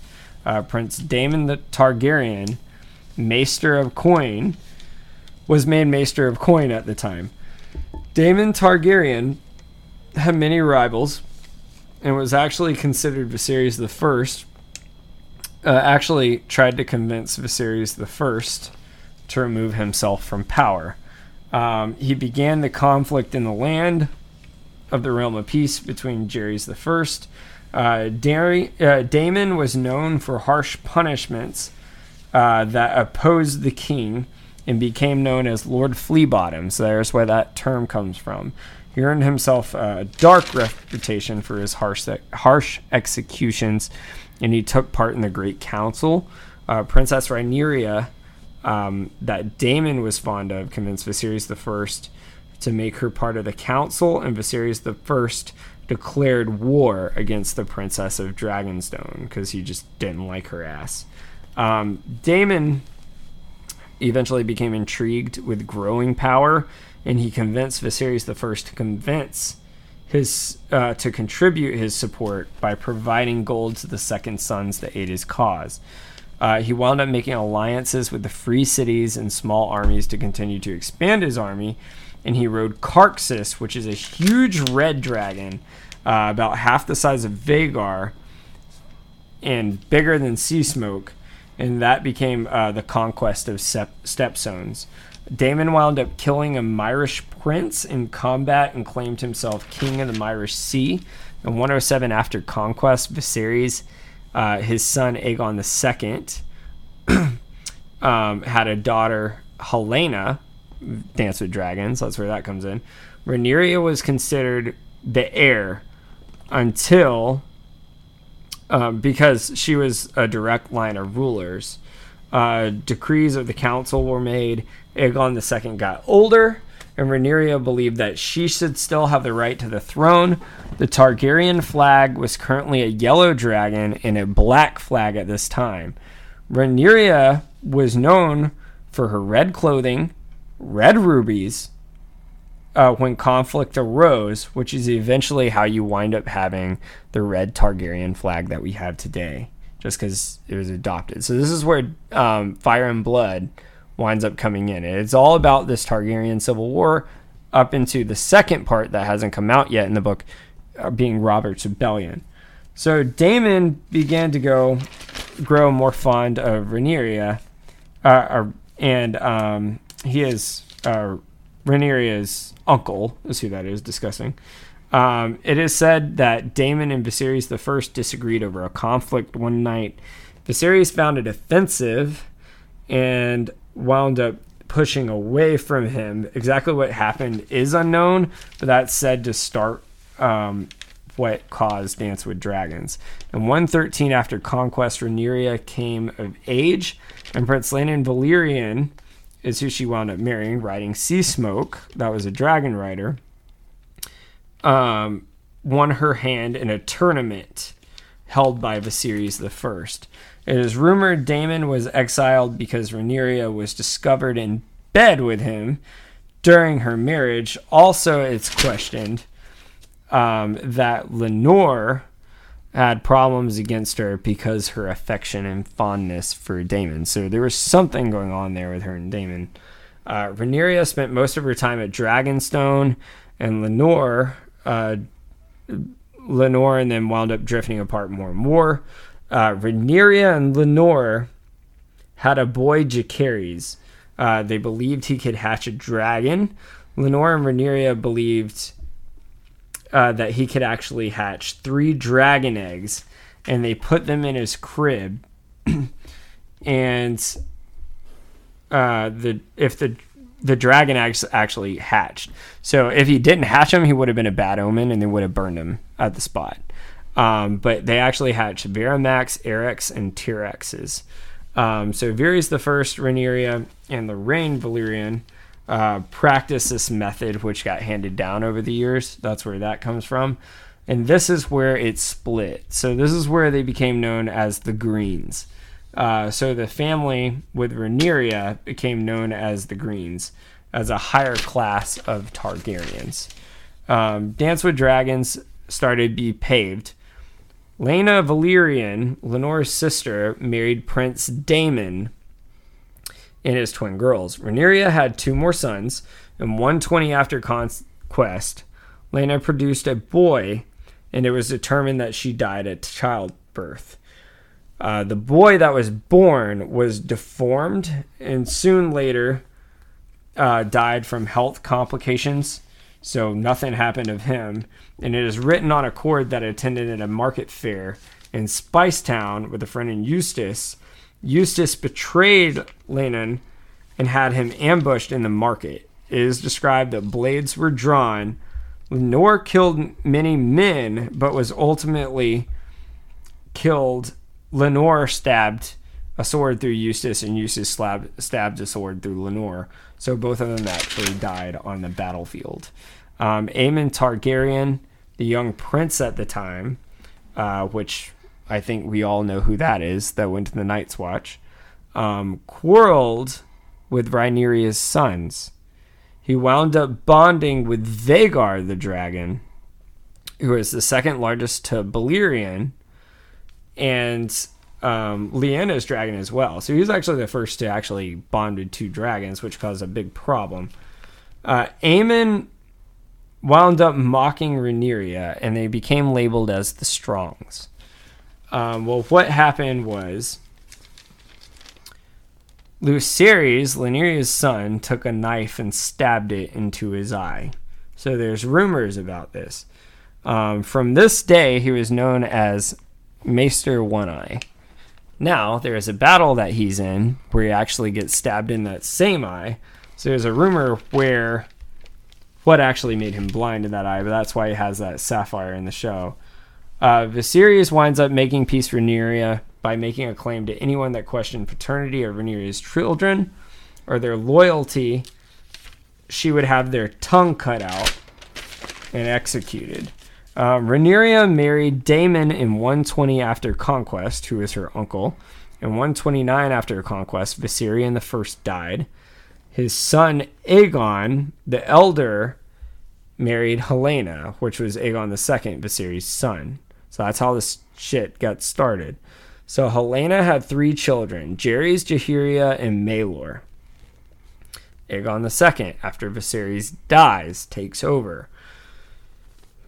The Viserys' unwavering preference of Rhaenyra, uh, she always felt like she deserved the throne. So what happened here was This is the Blackfyre Rebellion. No, Blackfyre Rebellion's down the road. This is Dance with Dragons. Okay. Yeah. So what happens is you had Luke Valerian that was killed in the court, which was a descendant of Rhaenyra. She assumed Helaena uh, wound up sending this threat in, who was an assassin. Her son's throat was cut in front of her, in front of a meeting with the council. Rhaenyra wound up giving birth to a stillborn after that, so still couldn't produce an heir with uh, couldn't produce an heir that would be a direct line. So still upset at Aegon's right to the throne that had prepared for her, um, she wound up splitting the houses, and this is what we call the dance. Um, the queen of the house council, what she did was uh, she she wound up claiming Rhaenyra as the true heir, um, and then wound up uh, actually so Rhaenyra poisoned a lot of the people on the council, including the master of coin, Lord Beesbury, and his wine. So that started a big problem. Um, and the uprisings continued, and conflicts occurred between Aemon, Aemon Maester Aemon, that we know today, and Lucerys. Aemon was reported to stand his own, and the two had a rivalry. Lucerys was a descendant of Rhaenyra. Uh, and then they were known as the houses became split, referred to as the Greens and the Blacks, which you had the yellow black flag for the Greens, and the Blacks were known for Rhaenyra, and they wound up taking a red and black flag instead, which is the Targaryen flag you see today. Um, Aegon's second supporters were Lord Hightower, Lord Lannister, Lord Tully, and Lord Baratheon. Rhaenyra's supporters were Lord Valyrian, Lord Jane, uh, Lady Jeyne Arryn, her cousin, the Starks, and uh, she also had a little bit of the Tyrells, but they mostly remained neutral during this whole thing because um, the Tyrells are bitches.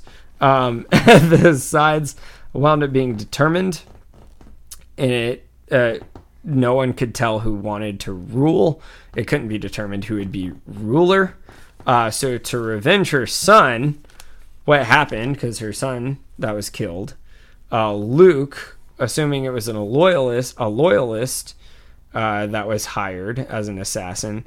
Rhaenyra, this is where we talk about blood and cheese, hired two assassins of her own, blood, che- blood and cheese, to arrange vengeance on on um, Helaena and she used Mysaria, who is known as the White Worm because she was so pale. Uh, that actually was a wife of Maegor at the time that knew the tunnels to sneak them in because he built the tunnels. Um, so what happened was Blood and Cheese took Jaehaerys and Maelor that we talked about captive in front of Helaena. They asked Helaena to choose which boy gets to live and dies. She chose Maelor to die because he was the second son, so that Jaehaerys could take the throne. What they did was they cut Jerry's throat in front of her. Maelor and Jaehaerys were shipped off in secret in the tunnels to Oldstown that we've talked about, um, with the fear that assassinations would attempt on their life again. Maelor, that we've talked about, was on his way to Oldstown, and it is rumored that a mob killed him he was kidnapped or sold into slavery, or a butcher chopped him up as meat. Uh, there was also a theory that this is just a rumor that he actually made it all the way to Bitter Bridge, which is near Oldstown. And then what happened was a mob a mob of um, people found out who he was uh, and ripped him apart piece by piece um, with his protector. So uh, then what happened was the King's Guard discovered Jerry's murder. And then you had uh, Sir Eric. So there's Sir Eric and Sir Eric. One with A R R Y K, one with E R R K. Um, but Sir Eric Cargahill was sent to kill Rhaenyra in Dragonstone, where she began to form her loyal party, an army. Sir Eric fought Sir Eric uh, they were two best friends and brothers fought on opposing sides. They actually met in the Hall of Dragonstone, trying to take Rhaenyra dra- down from her rebellion that was starting to occur.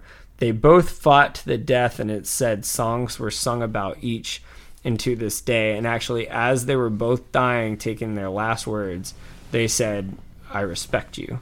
And both died. Um, it actually is then uh, Rhaenyra started to punish her followers for treason because she suspected them as betraying her. Uh, Rhaenys came to Rhaenyra's aid. Um, she used her dragon Meleys to build her army.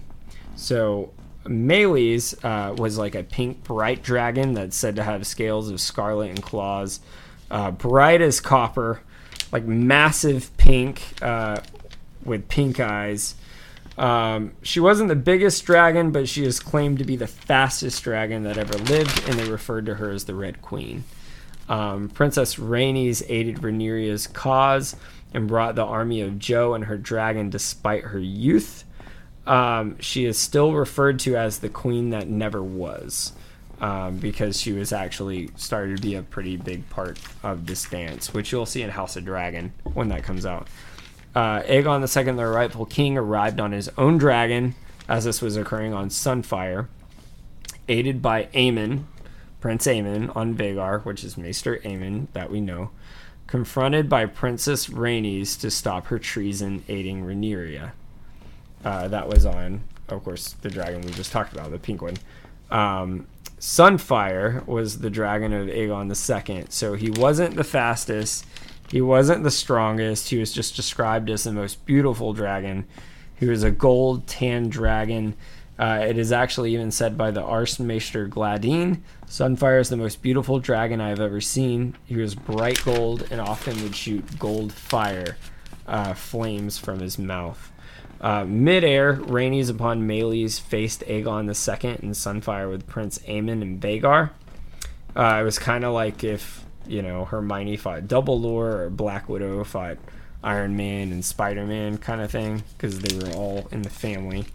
Um, but there was a brutal battle with Sunfyre. Sunfyre was crippled forever.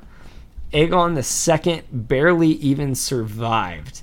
I described him as having the wounds of melted skin burned to his face. Uh, his armor and half his body was meshed together. Broken ribs, Vhagar and Aemon actually escaped the battle unscathed. Rhaenys' corpse was discovered hundreds of feet away from the battle on the ground, burned so bad she was unrecognizable. Uh, Meleys, the Red Queen, her body laid covered in burns and nothing but ash. Like it was just ash, pretty much, when they found her. Um, so from this point, Rhaenyra then had dragons that were three. Uh, so she had ten dragons. Three were older dragons that had not been claimed or bought in with yet. So she had Silverwing, who was who was ridden by Queen Alysanne, a massive green silver dragon. Said to have wings so massive, uh, she could spread fire over hundreds of feet of funeral pyre, pyres and would light them during funerals. Uh, sea Smoke, that was written by Addam Valerian. And then she had three wild dragons Grey Ghost, who is just a dragon they found in the ocean, basically. Um, Sheepstealer, who is found just killing sheep. Cannibal, who actually just would eat people randomly, found in the wild. And then Vithiramor wasn't wild. He was uh, pretty well known, but he was ridden by King Jaehaerys uh, the old great kings, and then was handed down and bonded after the king's death. Uh, like I was saying, second largest dragon since Balerion. Um, Addam of Hull was the brave noble that actually wound up bonding with him, who was Rhaenyra's father, uh, adopted him, and officially made him part of the Valyrian house.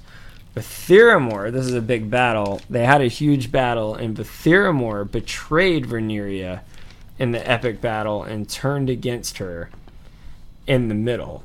Um, they were both killed, and the battle was said to be miserable deaths. It's called the Battle of Tumbleton. Um, here, what happened was after Vithiramor betrayed her with Silverwing, he started attacking Silverwing, and then they both actually wound up turning on her. Um, an orphan in the battle shot Vithiramor with an arrow, and later members of Aegon II poisoned him after the battle. Uh, fighting Silverwing mid battle, uh, bonded with Hugh Hammer, and they both turned against her. Silverwing had his head bitten off mid battle, and Vithiramor shot with the arrow. The battle was so significant that to this day, they actually still put monuments there and they were placed in the Red Keep. Um, but uh, then at this point, uh, there was a second battle of Tumbleton. Aegon and all his dragons had set uh, had set fire to the loyalists um, in the small town of Rhaenyra's loyalist. Uh, she executed Aegon's men, so this was another win for Rhaenyra. Uh, both places, um, black gold dragon flags were placed to show victory and support to Aegon's claim. Uh, so sorry, Aegon actually won this one after Rhaenon's Loras wound up executing Aegon's men. So Aegon wound up winning this one, and then Rhaenyra's dragons um, wound up riding with Syrax, her personal dragon, a young red dragon, smaller than anyone else. So she had a small red dragon, and then the dragons, all that remained were Syrax, her own, Caraxes, Daemon's dragon, Ghost, who was just found in the ocean, uh, the Cannibal, and the Sheepstealer. Sea Smoke, ridden by Addam Valyrian. Silverwing was dead because he betrayed her. Vithiramor was dead. He betrayed her because Vithiramor tra- attacked Silverwing, and then both of their riders decided to betray her mid battle. And Myrcella, that was dead, that pink dragon uh, that was on Rhaenys side. After the Battle of Tumbleton, Daemon spread fire on King's Landing uh, throughout the city with Caraxes. So this is where you have King's Landing starting to get attacked. Um, two dragons died, along with hundreds of citizens. Uh, it's described as uh, actually like a lot of the prisoners they took, he even would take out to the ocean and just let drown. Um, this was the moment that actually caused the rebel shepherd um, to notice Caraxes was attacking the whole city, kind of like Daenerys and the Bells. Shepherd said, One day the city will be saved and cleansed from blood split dragons. In 130 AC, Daemon Targaryen and Maester Aemon entered their final battle. Uh, this was actually one of the most epic battles today, known as the Battle of God's Eye.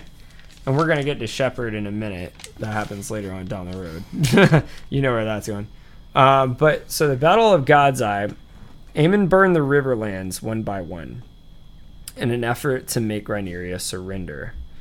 He did this for 13 days, and on the 14th day, Daemon challenged Aemon in a one-on-one battle. Um, kind of like Hector versus Achilles. That's how famous this is. Uh, the fight is described as a sight that has never been seen. Uh, it is described that screams from dragons were heard from miles above. Even innocents in the city were terrified because they had never seen anything like it.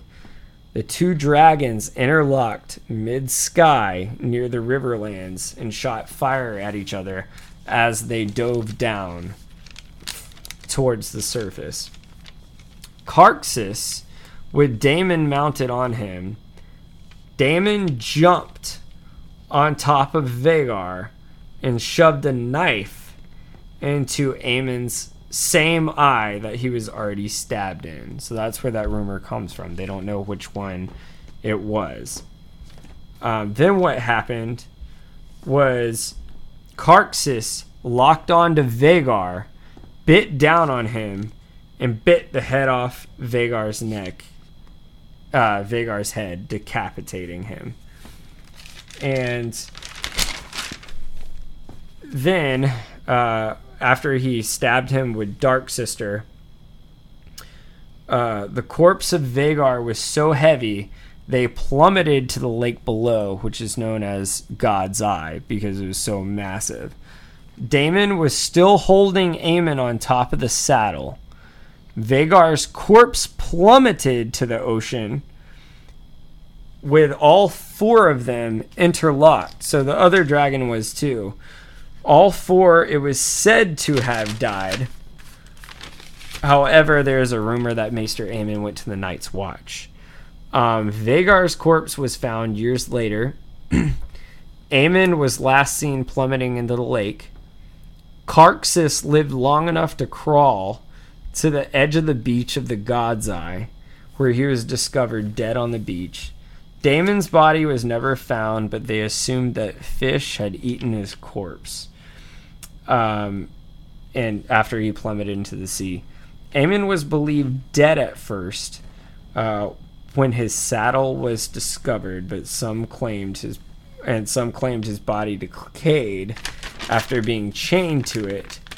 However, there's rumors he went to the Night's Watch, which we'll uh, talk about later. Which that's a good point because there's an example of a saddle in the book. Why the fuck didn't they have a saddle in the show?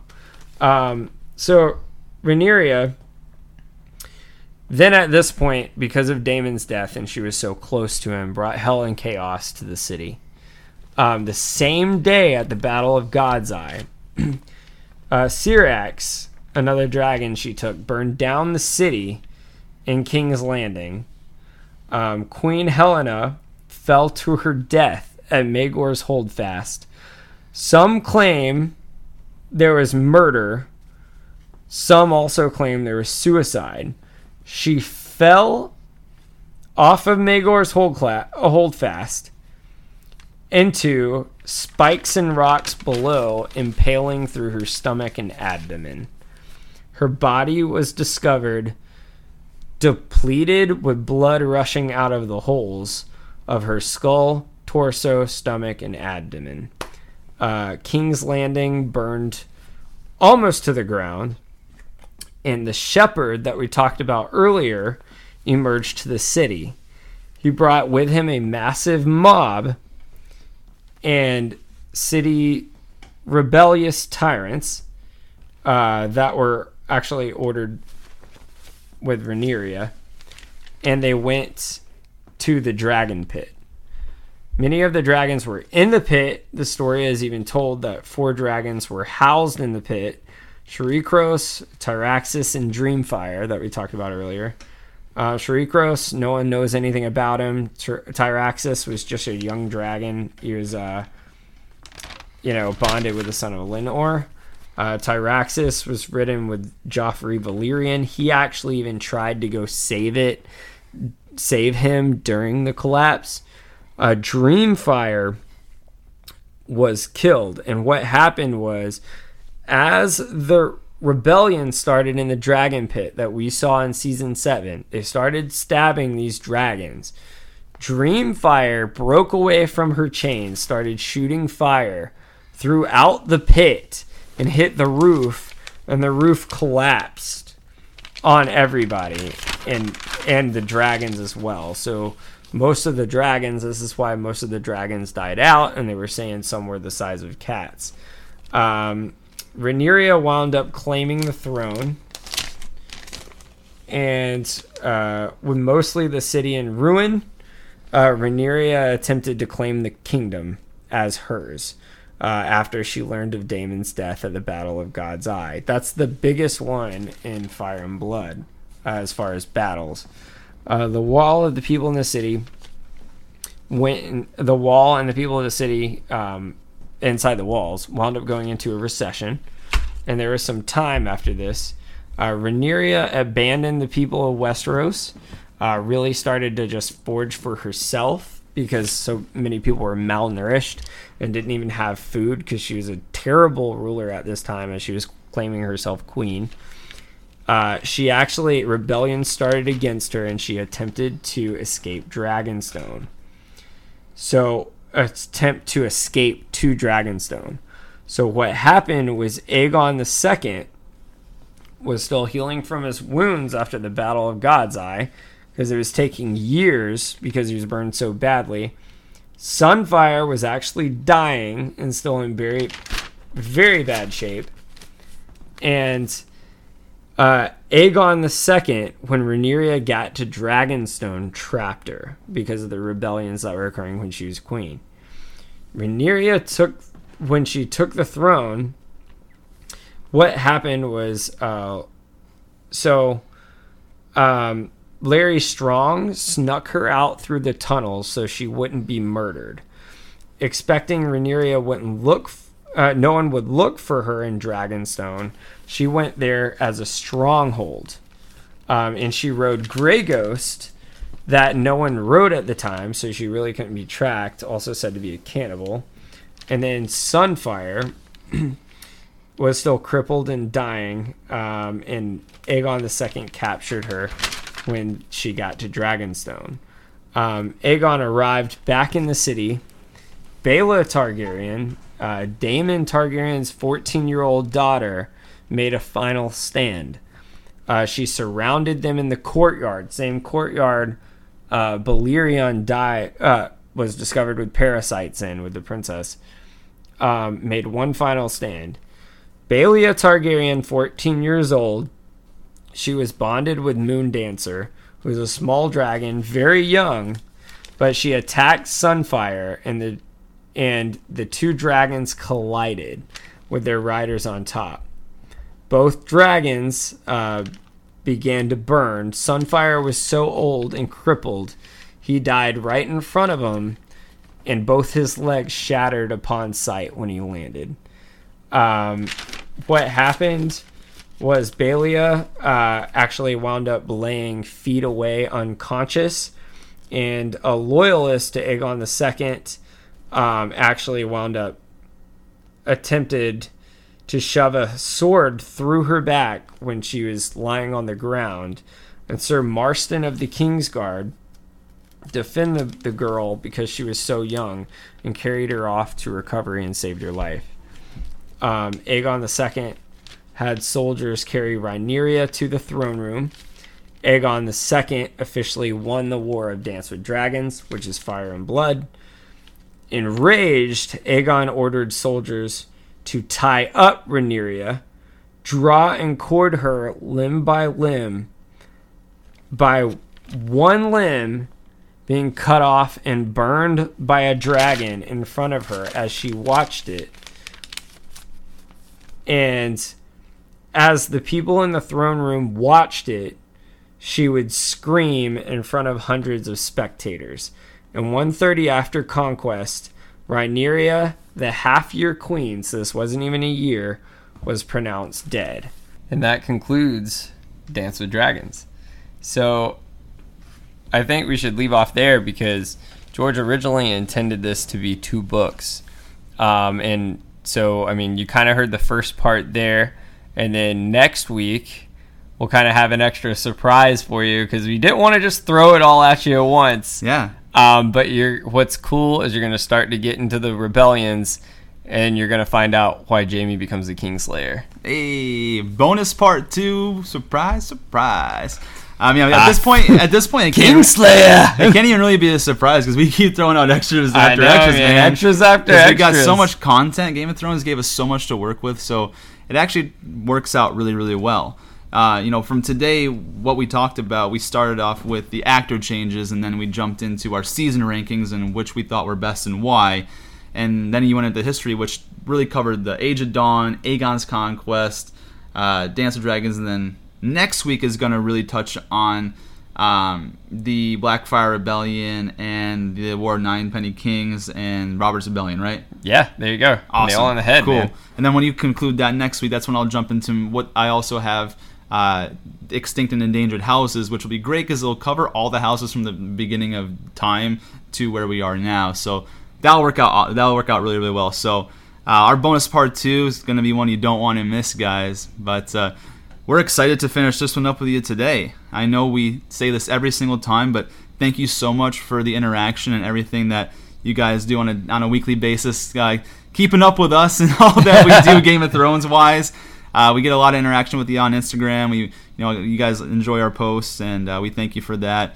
And feel free, guys. We, we love the interaction with our audiences. We literally have we are on every single platform imaginable that exists. Uh, you know, as far you know, we're, we're as you know, far as LinkedIn to Instagram to Facebook to, Twitter. Twitter, to uh, the the blog, the, the, the The ridiculous, blo- yeah, ridiculouspatronis.blogspot.com. Yep. Watch the iconic yeah, moments we got of the Game of Thrones. Snapchat. We got. Yeah. We still got to figure out how we're gonna start making TikTok, TikTok. content.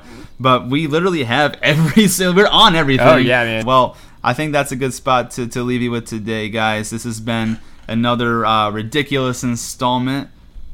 Chase and Josh, Factor Fantasy. can I get an encore? You're gonna get more. Signing Signing off.